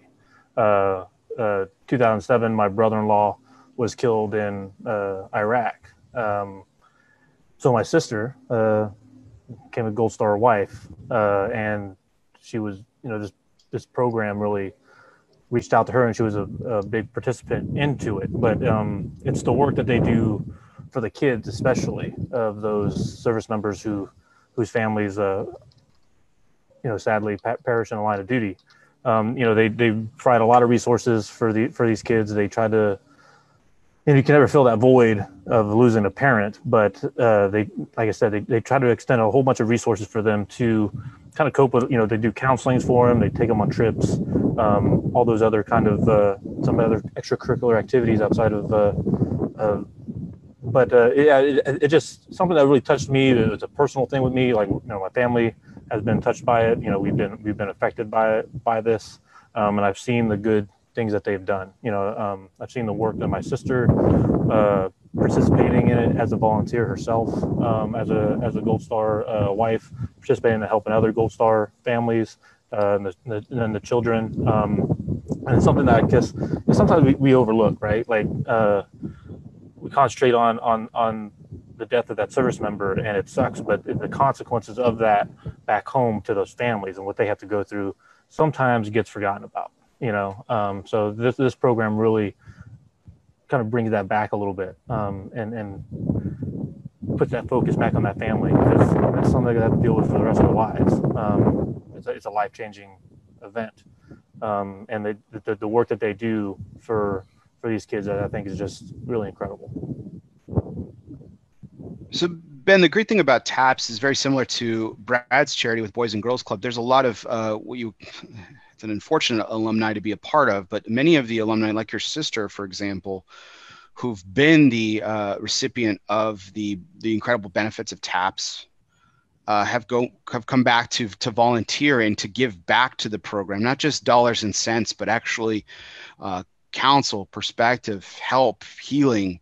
Um, that was one of the things that I learned about this organization, and I think I, I I mean, what a what a phenomenal gift that your sister has probably given to so many families. Um, she's been there. She understands the pain. She understands the loss, and and yet she she's still giving herself back to these people so that she can give them some of the light that she ex- herself experienced. Yeah, it really becomes a community, right? Uh, like I said, it's not really something you wish anybody to be a part of, but you know, it's taking those negatives and trying to create create some kind of positives out of it, right? And and kind of showing that to you know some you know these kids and and giving them some kind of light, some kind of hope. You know, um, it's it's a tough thing to go through as a family. You know, you know, family member. It's, it's an emotional thing for me being in the service. I've had friends, you know, who have unfortunately didn't make it home. You know, and thinking about their families, uh, what they have to go through with it. Um, it's just it's good that there's a program like this out there like you says, like you just said, people know, and it's not something that they just it's an external thing. People stay a part of it for years to come. You know, um, so that it creates a really awesome, uh, long-lasting support structure uh, for these for these families. Absolutely, and uh, Ken, thank you enough uh, for uh, uh, suggesting this uh, organization tonight. Um, so all all three links to donate to these charities are in the chat now, everybody. And and if uh, feel called, please consider donating to to to one, to three, to any, and every little bit counts. And um, you know, as as as I've done every week, my wife and I have have pledged when we started this project. My wife and I have pledged. A small donation to each charity that has been brought up uh, this year and will continue for the rest of the year. So, um, so I'm really excited to to to to contribute to all three of these great organizations. And uh, in uh, in all three of y'all, y'all's honor tonight, we'll be donating later uh, in each of y'all's name uh, to these incredible organizations. And I just again thank you, gentlemen, for for your heart and for you know bringing these incredible organizations to uh, to the discussion tonight. So thank you. Appreciate it, Bear. Thanks, Bear. Thank no, I grew I grew up in West Texas, and they always said the winds of West Texas were pretty violent. But uh, Ben's not in West Texas right now. But those those winds are whipping through you right now. Are they cutting through you as bad as it sounds? I mean, it's sometimes it does. I mean, it comes in gusts. It comes in gusts. Uh, appreciate you appreciate you sticking it out. So, got a few more questions uh, before we wrap up the night, gentlemen. And and again, thank you so much for participating uh, in tonight's show. But uh, as we kind of reflect back on 2020 and the the COVID era, it also brings about some questions. Now, the uh, I think we can all agree that the light is definitely now at the end of the tunnel with the news of the vaccine and so many people getting vaccinated, communities opening back up, as we alluded to earlier, and things like that. Um, and so I've been asking my guests um, each week, what you know, with you know, again, with the light at the end of the tunnel, we're certainly not certainly not over. Hopefully, we don't re- have a reunion of next year. hopefully, it's a different type of reunion, but hopefully, we don't have a reunion next year talking about going through another year of, of the like the year we went through this past year. But um, what are what are some of the things that you have again? Brad, we talked about how Florida's kind of been normal for a while, but what are some of the things that that you've enjoyed uh, getting back to or are looking forward to most about things going back to, you know, for lack of a better term, normal? Uh, it's it's the traveling aspect. Um, I mean, I, I, just got back from Pittsburgh, and like I said, it, it, everything seemed, you know, like things were back to normal. Um, but I enjoyed it so much. The people, you know, I, I almost forgot how how friendly people were. Um, you know, I had people offering me, you know, drinks and asking about myself, and I'm learning about them. Uh, so just a chance to get back out on the road, you know, enjoy cigars with people, see retailers, consumers, and just get back into the swing of, of the industry. I mean, we got the best people in the entire industry. Um, you know, I, I don't know Ben or Dan so well, but you know, just being on there on here with them, uh, I think if we met in person, we'd all be pretty good friends. So, um, you know, we have a wonderful industry and, and I'm just looking forward to get kind of just getting back to work and, uh, and seeing, seeing some friendly faces again. Absolutely.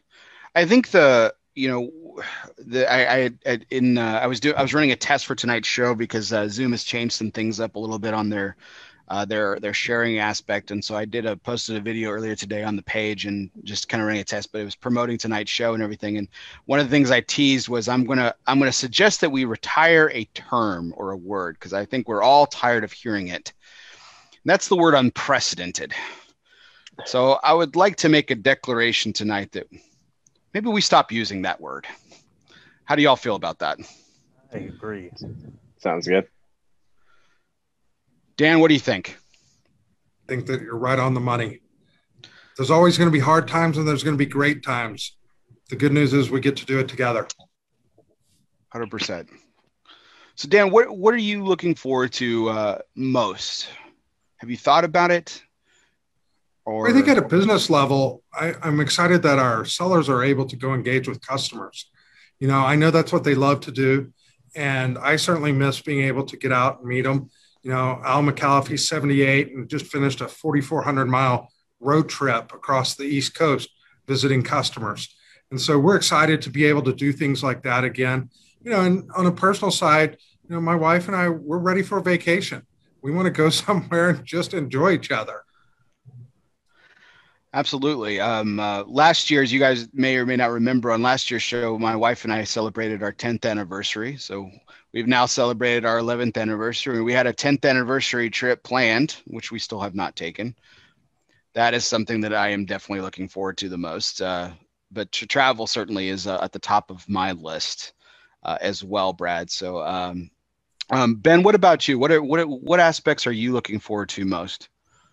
Of course, I'm you know excited get out on the road again. You know, do events, go see shops, and and all, you know fun parts of part of this. But on a personal level, I think you know I'm just really excited to just get back on the factory. Um, and get back in there and put my hands on tobacco again, you know, and, and, and let that creative, those creative juices start flowing. You know, that's one of, that's one of my, me personally, it's like my Zen spot. That's where I, I feel like I come alive is just hands on tobacco, smoking a tobacco and creating, you know, um, it's, it's, it's my personal enjoyment. Absolutely. I, am I'm, I'm excited to see what comes uh, from all three of y'all. Uh, in the next uh, in the next uh, months and years uh, for sure after uh, after all this. But uh, uh, Dan, I'm going to come back to you on this next question. So um, you know, 2020 um, before the COVID era, quote unquote, started, it was already part of the you, Micallef had already declared that they were not going to be participating in that year's trade show. Of course, nobody did because the trade show was canceled. Um, but for all intents and purposes, it seems like the trade show, uh, the PCA trade show, and TPE are also going forward this year. Um, um, they haven't PCA. I don't believe has officially announced, uh, but I think they might still be restricted because of contract talks. But I think, I mean, for all from all words that we're hearing, it is a go. Um, and um, so it looks like we're, we are going to return to some of that. Uh, from what we were talking about earlier, it's still it's still uh, it's still Micallef's decision to not participate in any trade shows this year. Um, is that was that was that part of? I know that was part of the plan for 2020. Was that a continuation of 2021 before all this happened, or are you guys continuing the decision from from because of last year and everything that it involved? Yeah, I appreciate you asking that. You know, one of the things that that I like to clarify is that we're pro PCA and we want them to be successful in the missions where they're representing us and the retailers and the legislative fights and the other activities they do. Just where we are as a company, it, it was bad timing for us to plan to attend a trade show last year. We were actually reworking. Andy was building his new sales team. This year was a it was a pretty much a no brainer for us to continue engaging with our retailers as much as we can. You know, next year is a possibility. I don't know the answer to that as we get further into the year, probably the fourth quarter, and we look at what we accomplished and what we set out to do, then we'll make a decision for next year. You know, it's it's definitely not an anti-trade show. I mean, we love those things; they're fun, but we want to make sure that some of the other ambitious programs that we're launching, like our conversation with women and the Cigar Journal, that we're able to do those precisely. And you can't do everything at the same time. It's it's kind of a war on multiple fronts, right? And you guys have to pick and choose sometimes the the battle in the which you want to wage to to kind of stick with that metaphor, right? Yeah, we all we all have those challenges. You know, Micallef, we feel like we can accomplish anything with our partners. Um, however, we just can't do it at the same time. And so, part of uh, building a likelihood of success is choosing what things you're going to do which year, uh, and hopefully you sequence them in the right order and you know we we miss the trade show because we miss being with the people. Uh, but it's definitely serving us well to work closely with our retailers with a larger sales team. So, so Dan, you bring about an interesting question about the uh, the aspect of being pro PCA and everything. Now, there are a lot of retailers in this country that are very, we'll use the term gun ho PCA, and if you're not a member of that organization or if you don't appear to be supporting them, they're they they give some hard they've been known to give some hard pushback. So what how is that how has the reception been for micallef as you have these hard conversations with them? Well i think I, I don't think that they're actually hard. You know we just have to separate quickly that we support the pca we need them to be successful for our industry. You know they're the easiest people in the world to say that you know they didn't do this or that. Anytime you run an organization and have the ambitious goals that the pca has there are some stores and you know we just engage openly about what our plans are. You know and most people when they hear that we're a small family owned business just like other family owned businesses you have to make choices. And um, you know we're active members. We, we, we definitely want to be able to contribute in different ways to pca but the trade show just isn't the one for us this year as, as we've invested in other areas.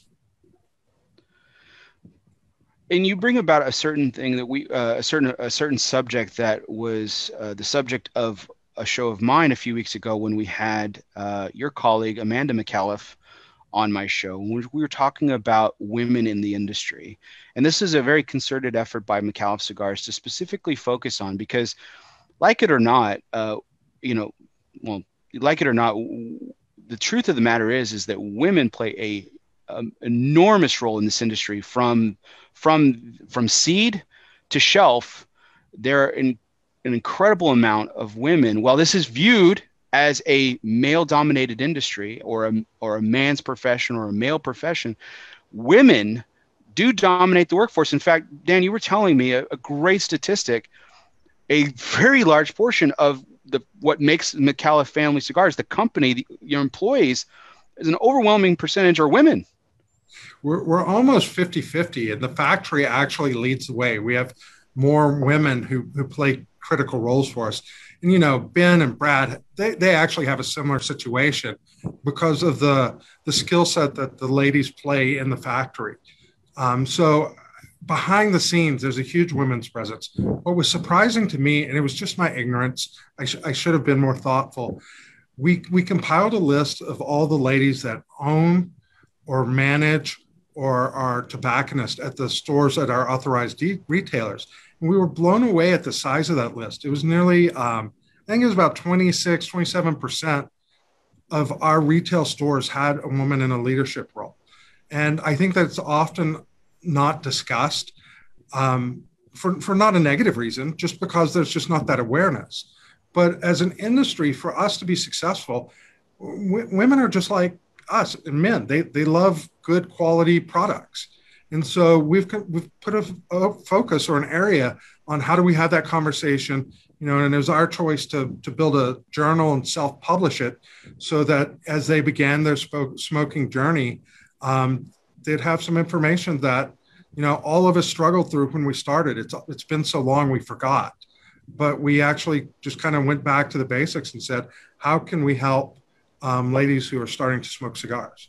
And we love them and we want more of them amen. So uh, ben what about you? The going back to the pca um, so uh, dissident will not be at uh, tpe um, this year, um, but you are planning on participating in PCA. I don't want to I don't want to over over uh, step on any toes here. Is that correct? As it stands, yeah. Now, yeah. Um, uh, yeah, we're, Boveda Negra brands as a whole will not be going to TPE um, this year. Uh, PCA, uh, as far as, as as as far as we know right now, it's a go. Uh, we'll we'll be in attendance. Uh, is that subject change possibly. Um, you know, just like anything else. Um, but uh, yeah, you know, if I've always been supportive of PCA, always been supportive of trade show, always believe that uh, this industry needs those kind of components. So uh, you know, we haven't kind of changed that stance. Uh, I think you know this past year we've seen a lot of positives come of that partnership um, and, and, and the good work that PCA is doing. Um, and you know we have more challenges ahead coming up, you know, with, with legislation and stuff as that uh, as well. So, yeah, um, like I said, as it stands now, uh, we'll see what happens. And you know, if there's a trade show, you know, we're, we're, we're, we're I'm me personally, I'm wanting to know how this is going to, of course, like everybody, how it's going to roll out. You know, what kind of restrictions and all that kind of thing, to know how to maneuver it and how to uh, um, be be as effective as we can with it. I think uh, a lot of brands, a lot of retailers have those same concerns. It's definitely going to be an interesting show this year because of uh, you know these restrictions uh, that the state of Nevada or, or uh, Clark County will be imposing. Um, uh, like I said before, uh, we'll we'll just have to see see how it goes. Uh, we're looking forward to it. You know, one things to get back to normal again. One, you know, we love the trade show. It's one of those times of the year where we get to see retailers we don't normally get to see on a normal basis. Um, uh, we look forward to another successful one. Was were you all slated to participate in TP and decided to not go through with it, or? Yeah, yeah, we were slated to uh, participate in it, but uh, you know, about two months ago, uh, we had you know kind of came well, a month and a half ago, kind of came to the uh, mindset that we're not we're not going to go do that one uh, this year, um, just because of the still you know the time of year, the restrictions that are still in place, and and just the timeline as well that uh, the state of Nevada is, you know, handing over uh, those the authority back over to the counties. Just it was just too uh, too close of a time frame for us. I, I don't want you. I'm not I don't want you to necessarily speculate, and I would hate for us to, you know, expect the worst or anything here, Ben. But I mean, what kind of scenario are we looking at where where you would opt to not participate in this year's PCA? Is, is there a specific catalytic event that would happen uh, to prevent that, or is it is it just uh, you're just being very patient and a wait and see approach? Like, what what's the what's the mindset there? Um, it's mostly more a patient, you know, wait and see kind of thing. Because uh, you know, when you're getting when you're getting governments, you know, regulations involved in something, you know, like this, it's unpredictable, right? You know, uh, we don't know what what it's going to look like ultimately at the end of the day. How this convention, how how how any kind of trade show, any kind of convention is going to play out in in uh, Las Vegas because of what that state has going on currently. Um, you know, I guess it would just all depend on what that's going to look like. You know, uh, how do you can you have a successful what's the extent that you can have a, a, a successful trade show uh, with you know certain restrictions right? Like are, are these you know how, how extreme are those, how are those restrictions going to be? No makes sense. Brad, your your your your father has been a, very outspoken supporter of the PCA, uh, and and obviously with Fort that Alec Bradley has, has has followed suit with that. Obviously, with him being the, the head of the company. Um, but um, as far as Alec and Bradley is concerned, um, uh, will you be attending uh, TPE and PCA, or what's the what's the plan for your company? Yeah, so I mean, we really see Alec and Bradley as a you know under the umbrella of Alec Bradley. So if Alec Bradley's going to the to TPE, we're going to TPE. If if Alec Bradley's going to the trade show, we're going to the trade show. Um, because we see ourselves as, you know, basically the same brand, but just a little bit different um, because Alec and I are are kind of running the show. Um, but you know, we've I think my father supported, uh, you know, whatever you want to call it for 25 years. RTDA, IPCPR, PCA. I don't. I'm sure there's probably another name or two in there, and Barry might be able to to add. To those that, are the those are the last three. So those are the those are the three that I remember. Um, so we'll we'll support PCA. We'll continue to support PCA, um, and we will also be at TPE this year as well. Terrific. Um, the I mean, is the is the is the plan going to be traditional, where there's going to be a a release or two um, uh, going to be released or announced at the show or prior to the show, or are you guys looking at it uh, from a different uh, lens because of because of the last year and its events? We're we're definitely looking at it through a different lens because, um, and it, it has really nothing to do with the show. It has more to do with Alec Bradley because we're you know during this time of COVID, we're figuring out our own changes within our own operation. So we're looking more inside of ourselves and how do we get better and become more efficient and change to you know prolong the uh, the length the longevity of, of Alec Bradley. Um, so it, it really has nothing to do with with COVID or the trade show, but COVID has given us the chance to um, you know reevaluate, stop, figure out you know how can we get better during this time where we actually have an opportunity to evaluate ourselves instead of during the normal time where you're always trying to come out with new releases and people are expecting new releases. So this at least gives us that opportunity to, you know, figure things out and take our time doing so, so nothing's rushed. Terrific, gentlemen. This is my last question. Uh, prior, this is going to be my last question of the night. Um, but before that, I always take this time to to thank my guests or guests in this case uh, for their wonderful commitment to this show. Um, gentlemen, I can't uh, I can't believe it. Uh, we actually went like a little over two hours last last year. We've gone over three this year, um, and uh, I I've really enjoyed the discussion. I can't uh, I can't thank you all enough. Sunday, despite COVID and everything, Sunday is still family time. Uh, so for you all to take a time out from family um, to sit down with me again uh, and have a an, another amazing conversation and and and this time I, I just I, I, can't thank you all enough. So uh, Ben, Brad, Dan, uh, it means the world to me. Thank you so much from the bottom of my heart. I truly mean it, and I truly thank you very much for your time tonight. Thank you. Thanks for having us. Yeah, thank you, Bear. Thank you so much. So, gentlemen, the la- I told you guys we did three curveball segments last year. We're doing three curveball segments this year. As always, we end the show with a curveball question, which again is sponsored by Dunbarton Tobacco and Trust.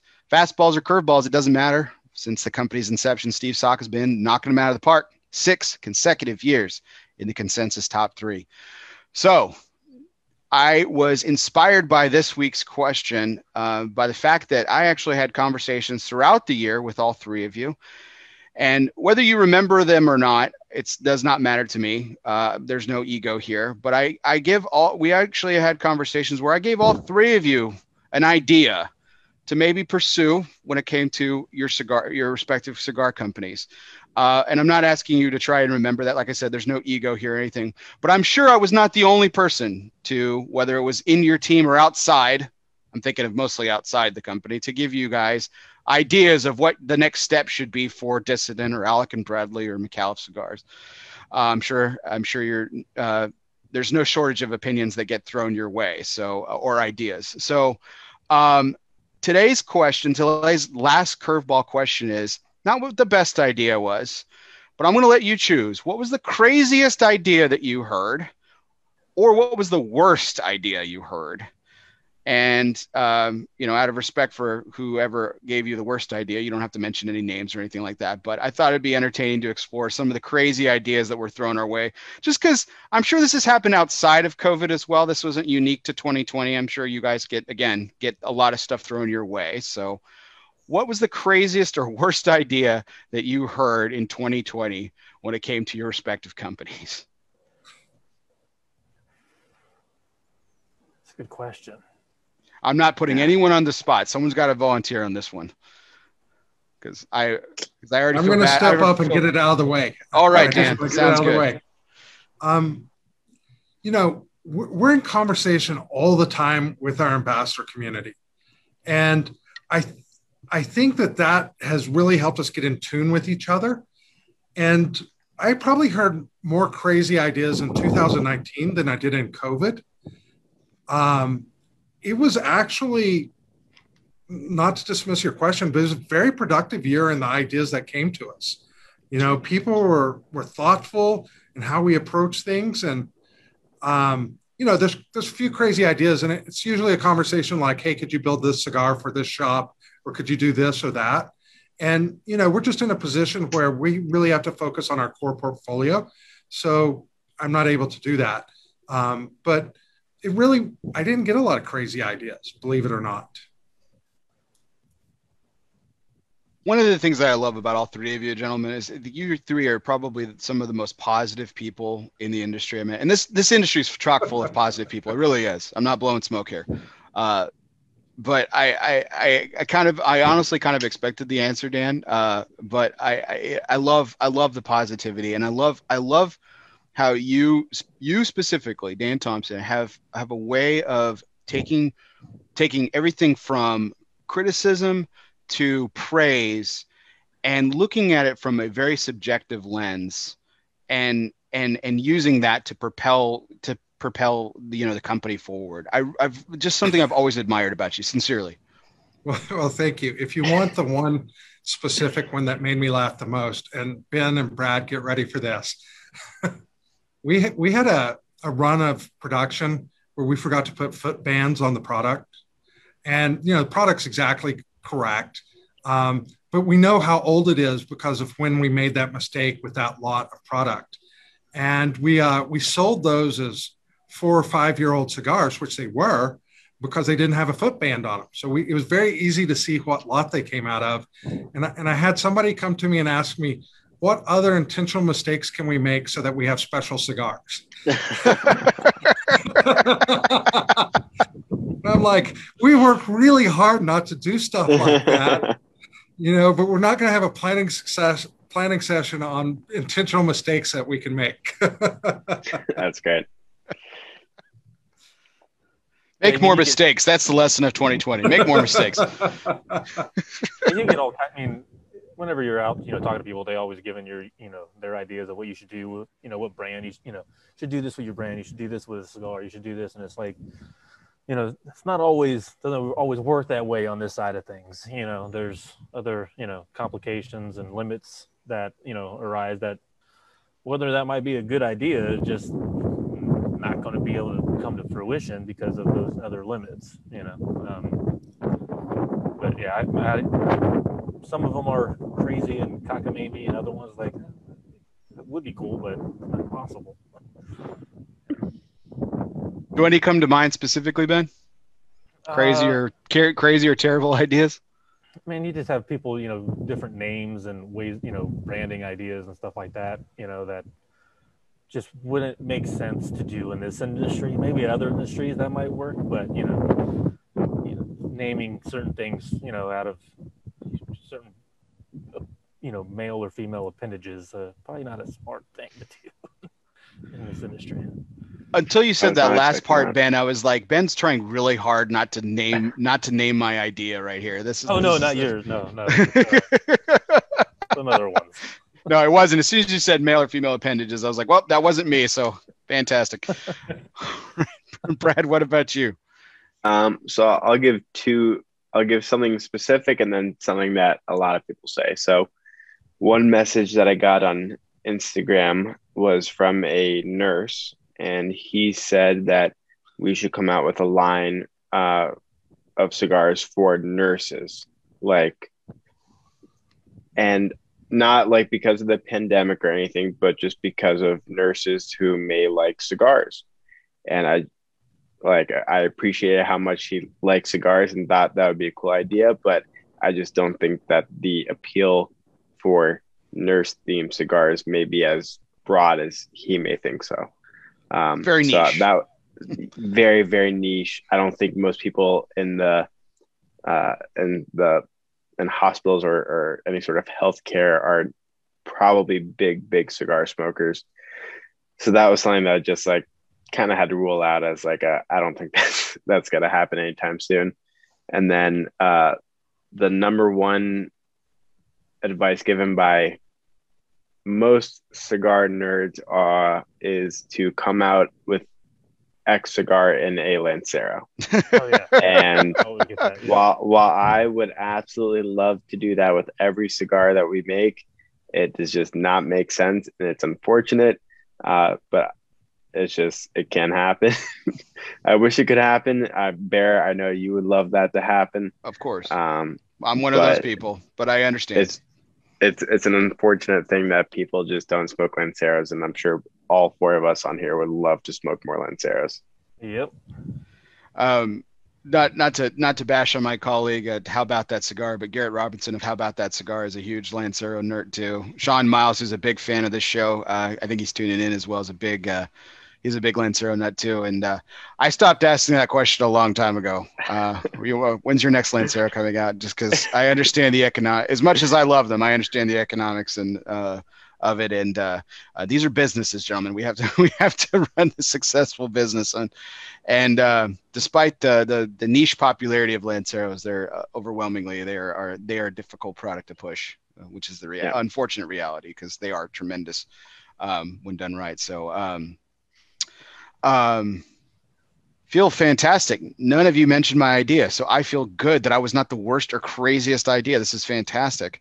Although I think the the idea, I'm going to throw it out there, Brad. I think the idea of the Nightingale as a as a cigar for nurses. I mean, let's just put it out there. I mean, I think that's a stellar name. That is a good name. See, he didn't bring that up, so I wouldn't have known that. He didn't ask but, me. exactly. He should mess. he should be messaging you messaging should, you to message yes, me. Yeah, exactly. Then I could be the conduit for his uh, for for some silly ideas, and then my idea would get brought up on in questions like these. So there you go.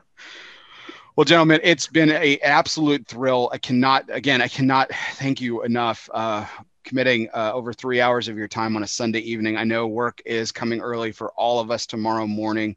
Um, really appreciate it. Um, thank you so much. Um, Brad, I, I, I know that uh, your girlfriend's probably wondering when the heck you're going to get off. Dan, I know your wife's wondering when you're going to go home. Ben's just trying to get out of the wind uh, at this point. But I, I cannot thank any of all of you any uh, more than I already have. It's it's just been incredible to have you guys on. What a wonderful revisit of this initial subject that was kind of done on a whim. It really was. And and and Brad, you were you were there for the light bulb moment, and uh, and you helped bring this together. Um, ben and Dan, I can't thank you enough for Dan. Dan was initially the I felt terrible. He was initially the consolation prize. We were going to have Andy on, uh, Andy Yaffe, his national sales manager, and of course Andy, you know, foolishly wanted to. Speaking of family, wanted to celebrate his wife's birthday. Good God, gosh darn him. Um, we celebrated but, uh, it last week. yes, we celebrated last week, and uh, and but we were lucky to have Andy on and yourself uh, back a few takes ago as well. So I'm excited to have you all, you gentlemen, back again. Hopefully, not again a, a year from now uh, to celebrate or to look back on another year of COVID. Uh, hopefully, next year's panel will be a little bit different of a discussion. Um, but it's been tremendous. Thank you all so much. I can't thank you enough from the bottom of my heart. So, for everyone out there, our audience, for tuning in and staying with us all night long, do appreciate you.